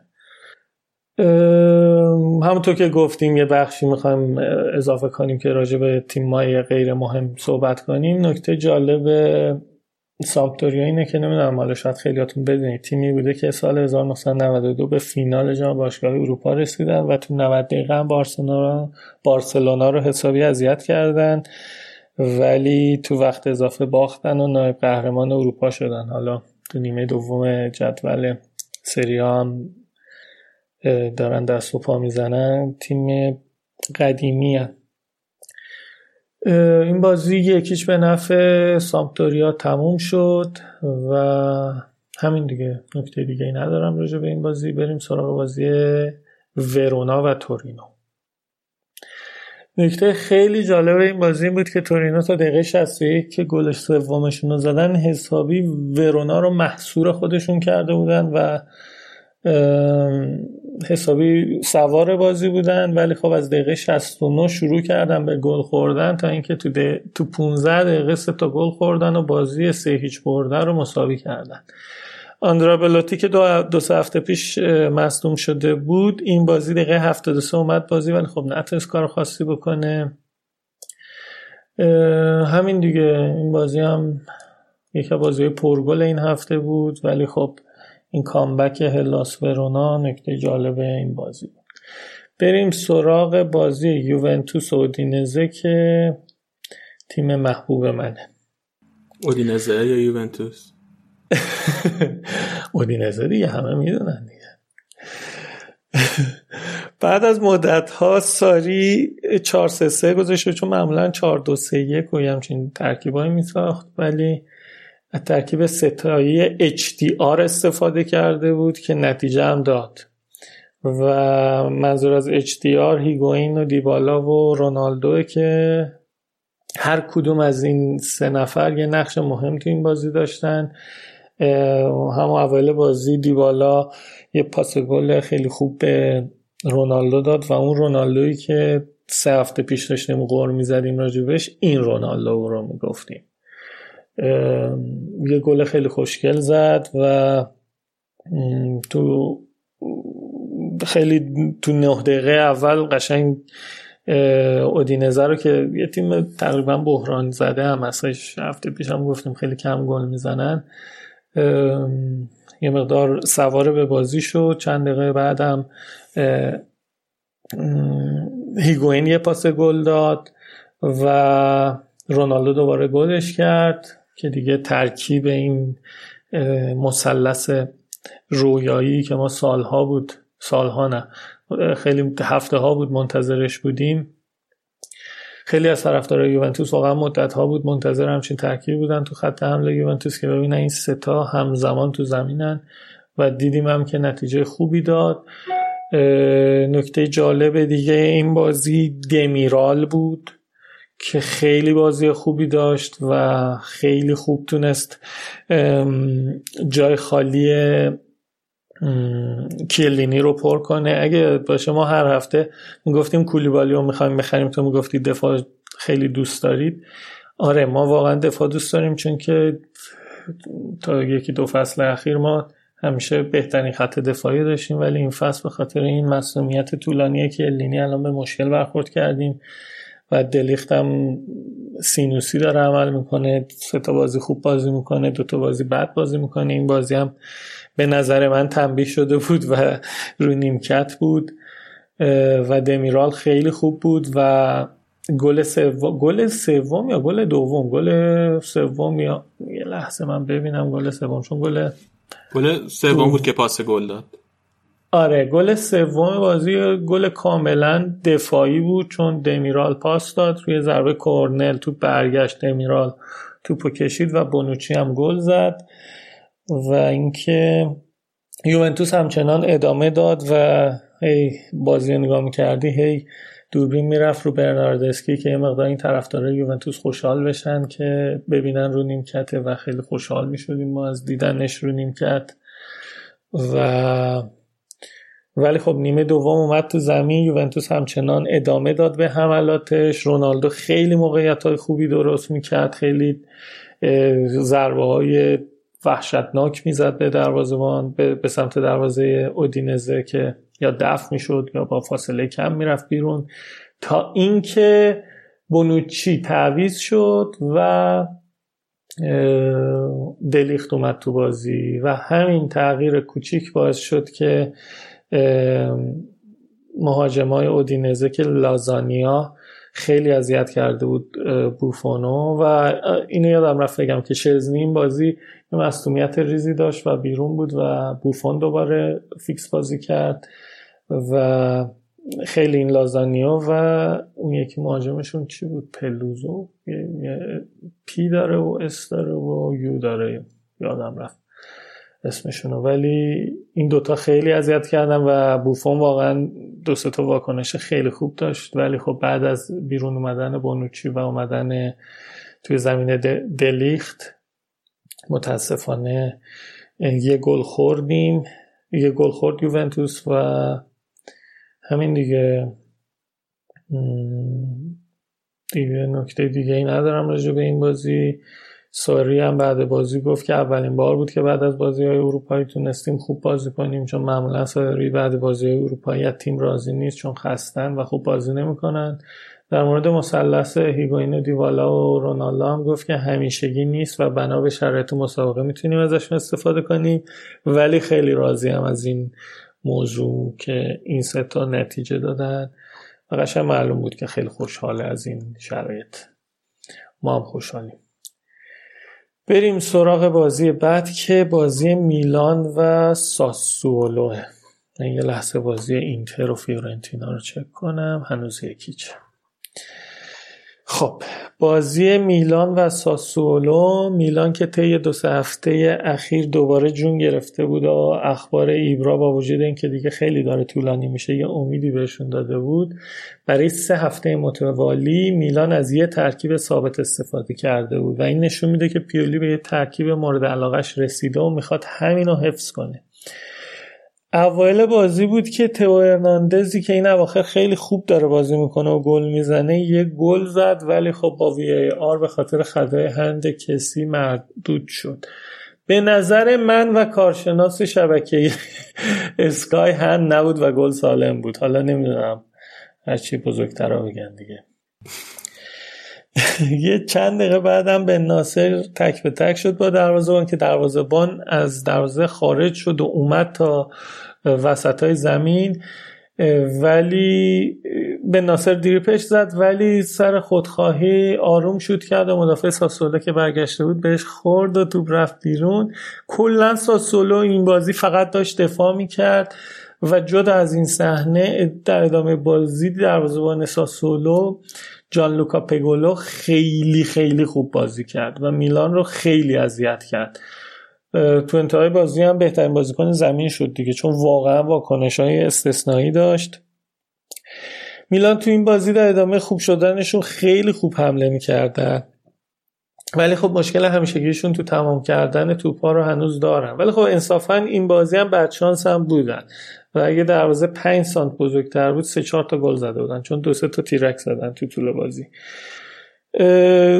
نکته جالبش راجع به خط حمله میلان اینه که پیانتک بعد بازی قبل که گل زده بود گفته بود آره من با این گل به روزای اوجم برگشتم و حسابی این به بعد گل خواهم زد و مثل فصل پیشه ولی خب نتونست کاری کنه.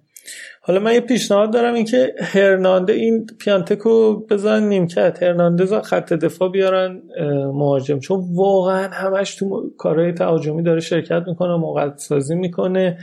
و گفتم دیگه نیمه اولم یه شوت بیرون محوطه جریمه خیلی خوب زد که معمولا مدافع ها جز حالا یکی دوتا استثنا که روبرتا کارلوس شما بود و یکی دوتا مدافع دیگه معمولا مدافع ها شیلنگ تخته شوت می‌کنه ولی این خیلی خوب چارچوبو می‌شناسه.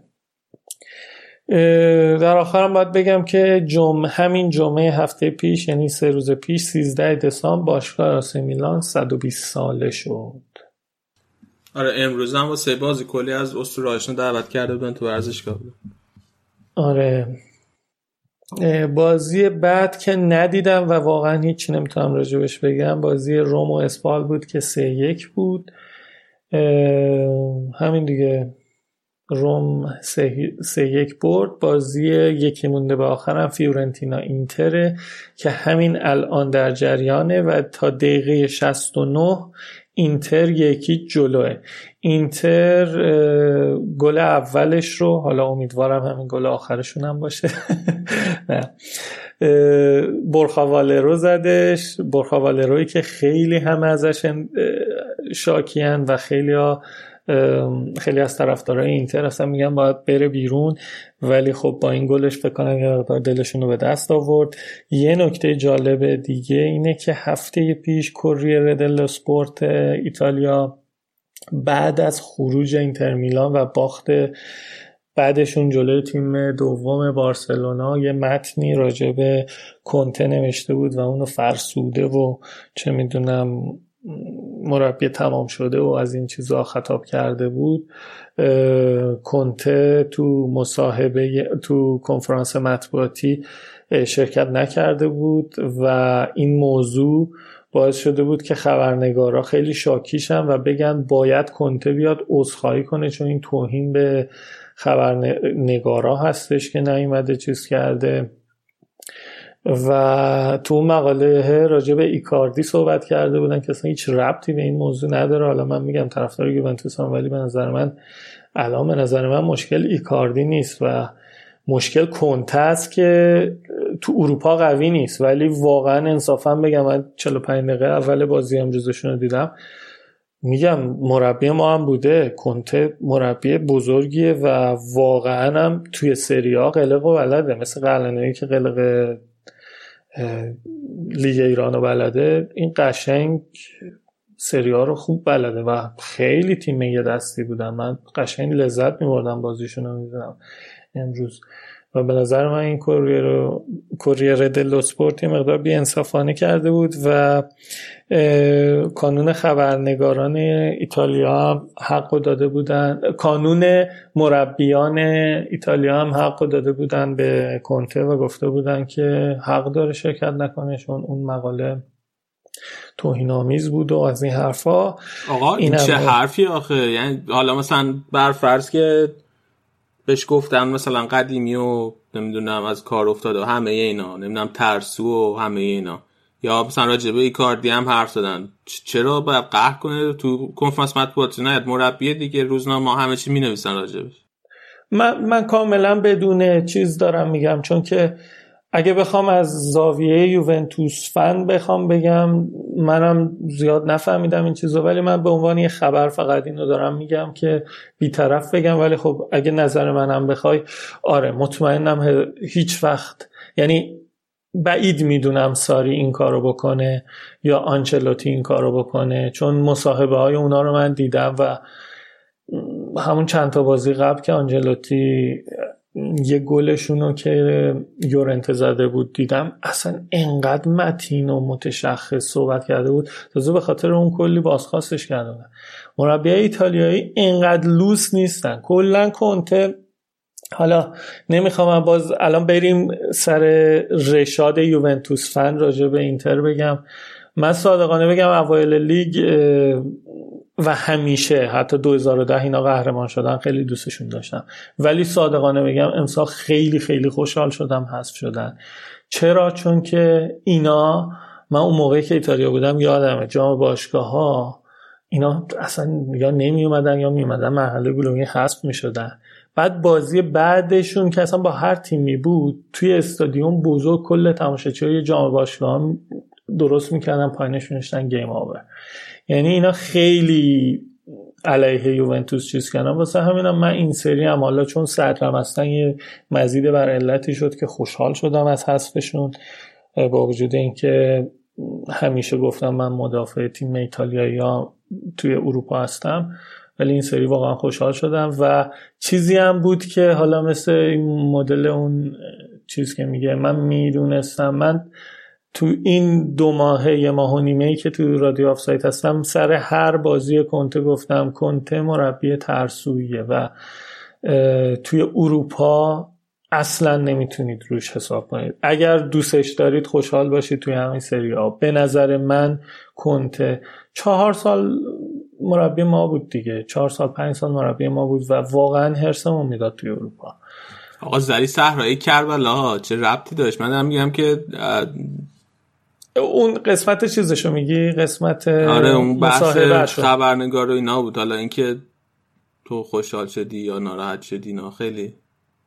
این نتیجه اینتر جلومه کلا هرسم می‌گیره. من الان اون رشاد یوونتوسیه. یعنی تو بگی اینتر شروع می‌کنم تا فردا برات ازشون بد گفتم الان به خاطر اونه. تو یه سوال دیگه کردی من شروع کردم قرام راجع به اینتر زدن. ولی آره دیگه. هنوز دقیقه 75 و بازی یکی البته وقتی که شما این برنامه رو گوش می‌کنید مطمئنا نتیجه نهایی. امیدواریم چیز دیگه ای باشه. بله. بازی ببخشید قطعت می‌کنم. بازی آخرم بازی کالیاری و لاتسیوه که فردا اجرا میشه. از این هفته تصمیم گرفتیم به سان خیلی از پادکست هایی که می‌شناسید حالا برنامه های تلویزیونی و پادکست ها عمل کرده بازیکن ها تیم ها و تماشاچی های کل مربوط به سری ها و فوتبال ایتالیا رو حالا از نظر تیم آفساید و از نظر من نگاه کنیم و, و هر هفته برنده و بازنده اون تیم رو اون سری ها رو معرفی کنیم. می‌خوام راجع به برنده این هفته صحبت کنم که قاعدتا صد درصد فکر کنم موافق نه صد درصد نه ولی شاید موافق باشیم که تیم آتالانتا بود که تیمی که واقعا یه تیم کمتر کسی ازش انتظار داشت رفتن تو اروپا ستا بازی اولشون رو باختن و خود من مطمئن بودم که دیگه بابا تموم شده از کارشون. ولی در میان ناباوری تونستن ستا بازی برگشتشون رو نتیجه خوب بگیرن و صعود کنن به مرحله حذفی جام باشگاه اروپا. واقعا برنده این هفته فوتبال ایتالیا آتالانتا بود. و در مورد بازنده هم بگم که کسی نیست جز دلاورنتیس که با سیاست های غلطش و با این تنبیه ها و با این کارهایی که داره می‌کنه یه تیم ریشه داری مثل ناپولی رو داره اذیت می‌کنه و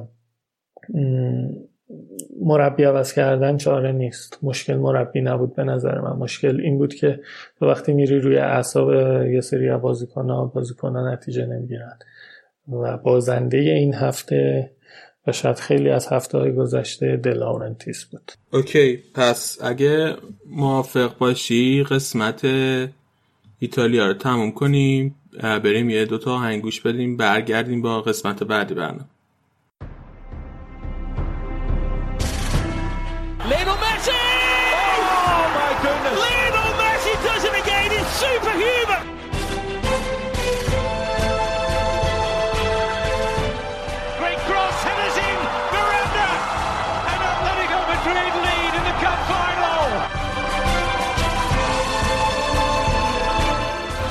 Takes. It's a header from Sergio Ramos. Sensational finish. Sergio Ramos, the hero.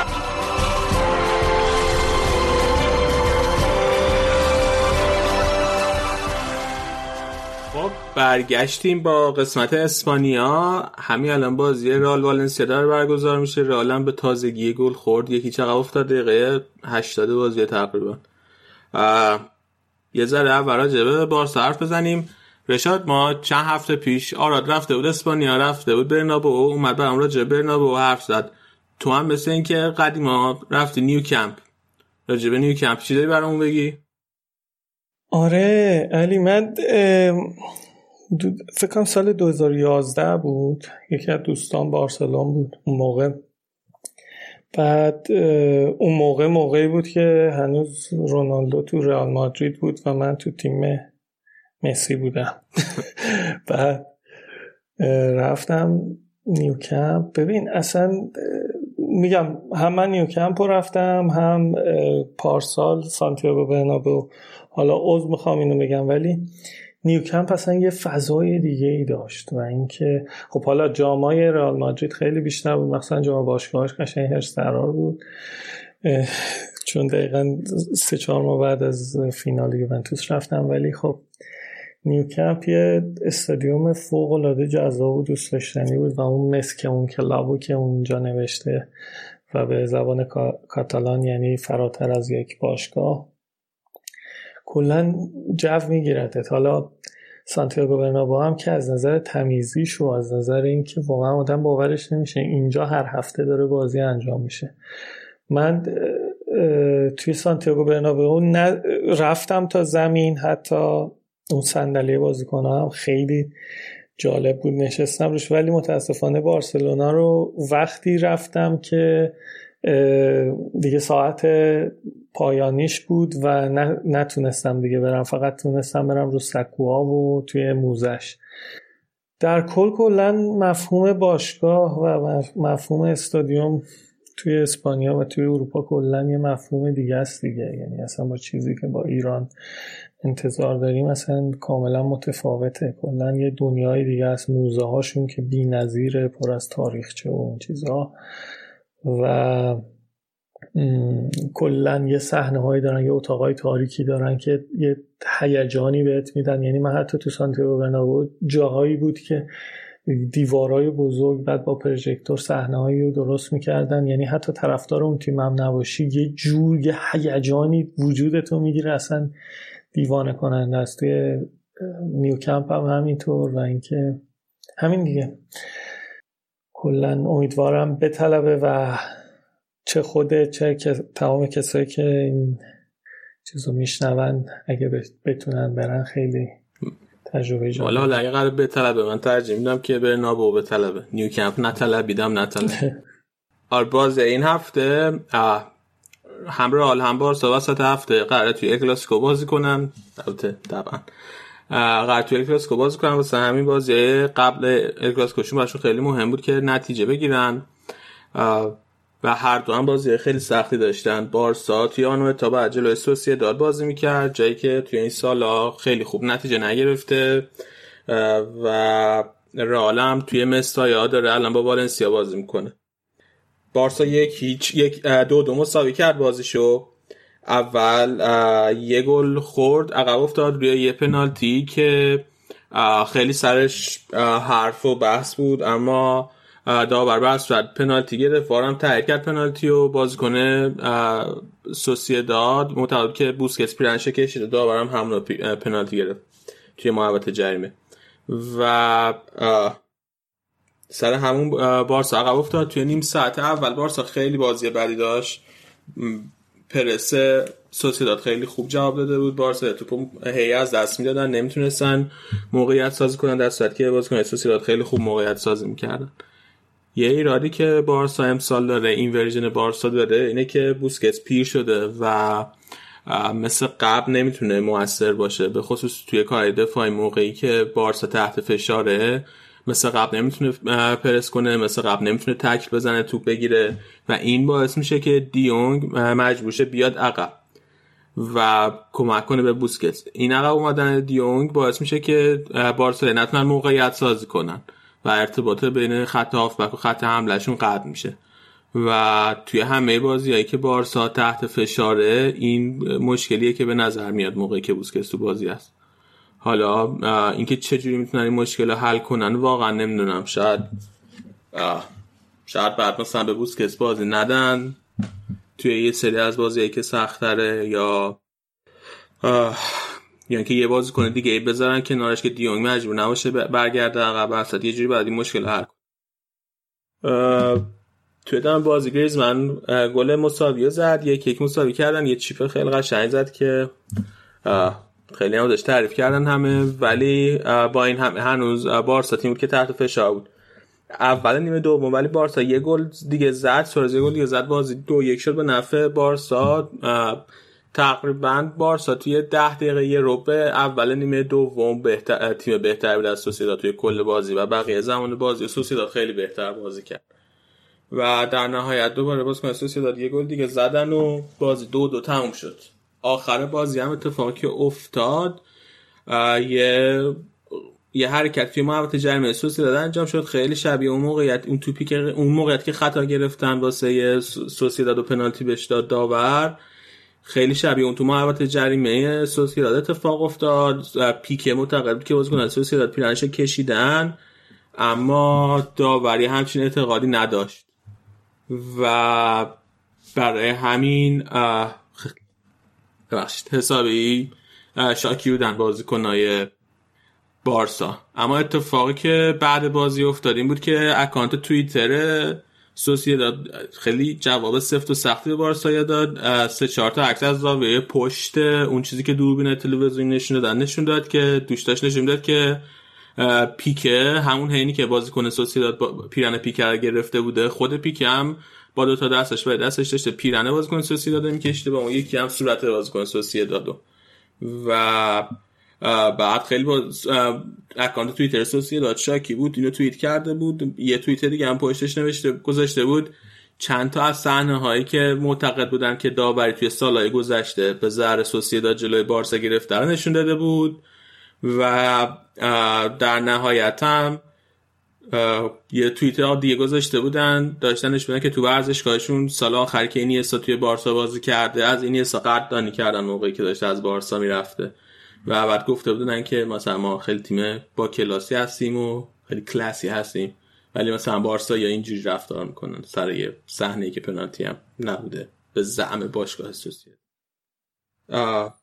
میونه کلامت فیورنتینا گل مساوی و بر جلو اینتر زد. ای بابا پس الان خوشحالی ها؟ آره دیگه. میوت کرده بودم خوشحالی می‌کردم. بله هیچی دیگه. این باعث شد که بارسا دو امتیاز از دست بده تا برسیم به بازی امروز رئال جلوی والنسیا جایی که برخلاف انتظار شخص من هم به رو بازی نداد به خاطر اینکه یک کارت زرد داشت و میترسید که بازی با بارسا نرسه. هم اینکه توی دفاع چپ به جنگ که به میلیتا بازی بده به ناچوی بازی بود که تازه از مصومیت برگشته بعد از مدت ها و این بازی اولین بازیش بعد از برگشت از مصومیت دیگه اینکه چیز جالبه دیگه ای که تو ترکیب رئال بود اینه که به رودریگو و ایسکو بازی داده به بیل بازی نده اصلا توی ترکیب اولیش. و وینیسیوس هم روی نیمکت نشسته بود ولی بعدا توی دقیقه 60 دقیقه 70 هم بیل هم وینیسیوس آورد توی بازی به جای ایسکو و رودریگو. نیمه اول رئال خیلی خوب شروع کرد همه بازیکن خیلی خوب بودن خیلی والنسیا نتونست موقعیتی ایجاد کنه. و رال هم یه دو تا موقعیت نصف و نیمه ایجاد کرد که نتونست روی چونش گل بزن اما نیمه دوم که شروع شد والنسیا یا خیلی بهتر شده بودن. توپگیری های بازیکنای رئالو یعنی نمیذاشتن رئال توپگیری کنه بازیکناش. برای باعث می‌شدن که بتونه موقعیت سازی کنه. خودشون برای خودشون می‌تونستن موقعیت سازی کنن و همین دیگه. در نهایت هم تونستن روی ضد حمله یه گل بزنن. یکی جلو بیفتن. الان بازی دقیقه 91 و داور داره یه چیزی بررسی می‌کنه. من نمی‌دونم دقیقا چی شده. داره بررسی می‌کنه وسط زمین. خلاصه این بازی خیلی تیپیکال بازی رئال توی لالیگا همیشه. هر وقت بارسا امتیاز از دست و موقعیش مناسبه برای اینکه رئال امتیاز بگیره و بیاد بره بالای بارسا فشار بذاره روی بارسا همیشه همون موقعیه که همیشه همون موقعیه که رئال امتیاز از دست میده. داور با وارد چیکار می‌کنه وسط زمین؟ کارت زرد اشتباه داده؟ بازیکن هم نمی‌دونن داره چیکار می‌کنه. یه کارت زرد داد به لوکایوویچ. من نمی‌دونم قضیه چیه. هیچی بحثت الان با این نتایجی که این هفته به دست اومد رئال میره یه امتیاز پایین تر از بارسا. الان بارسا صد جدول رال دومه.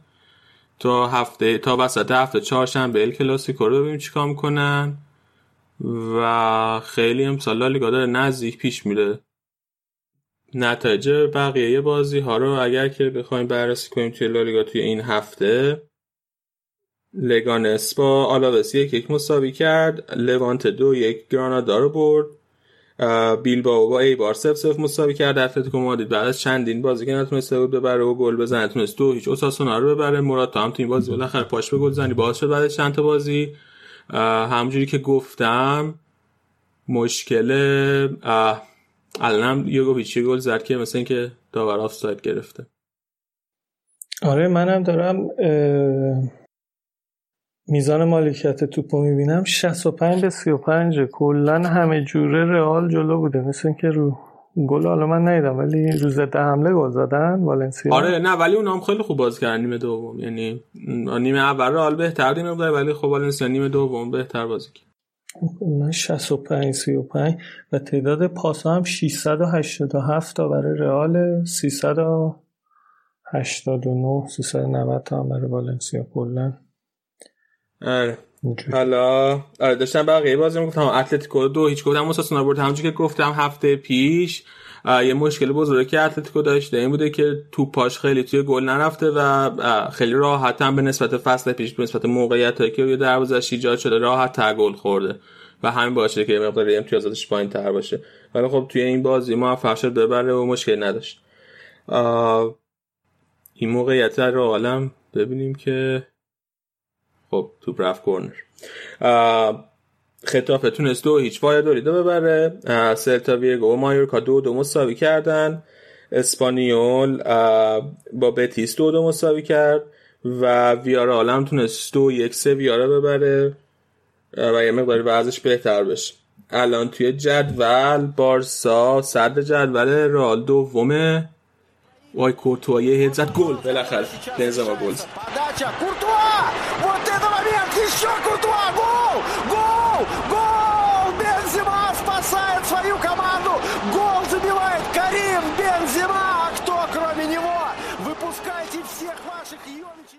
کرنر آه خب بازی یک یک مساوی شد بله، ولی در حمله از جدول اول شد. رال بارسا همزمان صدر جدول هستن. ببین چه گلی یعنی کورتو اومد جلو یه هد زد یه هد خیلی خوب زد رو کورنر بعد دروازه‌بان آره. حریف توپو گرفت. بعد توپ افتاد جلوی حاج کریم بنزما و اونم که بازیکنی که اینجور موقعیت ها رو باور کن می‌خواستم بعد اینکه چیز چه بگم این بنزما عجیبه این بازی گل نزده چون حسابی داره براتون گل می‌زنه. یه جورایی رکوردش داره مثل اون سالای خوب رونالدو میشه. عجب گلی زد. تور اوه آره. رو جر داد قشنگ. چیکار کرد بازی کنه والنسیا؟ اومد توپو دور کنه قشنگ انداخت آره. جلو بنزما. خدا خیرش بده. کورتوا رو بگو دمش کم چه آره اصلا از دروازه آدم این دو نداره یه همچین هدی بزنه. خوب. ای بابا. خوبه دیگه دو تایمون راضیم دیگه. نه من راضی نیستم ما بعد این بازی میبردیم چون من اگه این بازی میبردیم واسه کلاسیکو فشار خیلی زیادی رو بارسا میذاشتیم ولی نشد بازی تموم شد. آره.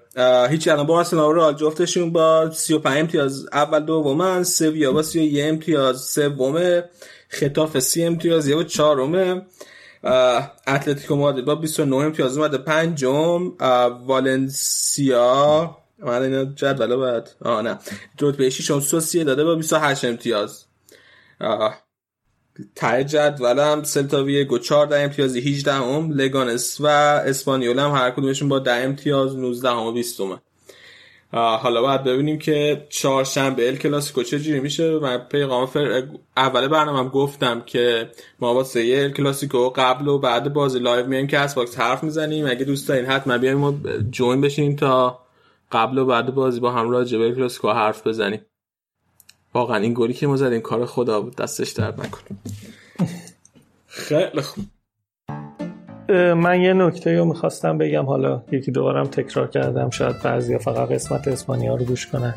ما اخیرا شروع کردیم یه مقدار فعالیت کردن توی کانالمون و توی کانال تلگراممون توی اینستاگراممون و توی توییتر خبرهایی که سعی می‌کنیم خبرهای دست اول باشه و معمولا هم منصفانه راجع به هر چهار تا لیگ خبر می‌ذاریم. پس اگر دوست دارید هم اخبار رو دنبال کنید لطفا به کانال تلگرامی ما هم سر بزنید. چون ما خوشحال میشیم ببینید که اخبارمون دیده میشه.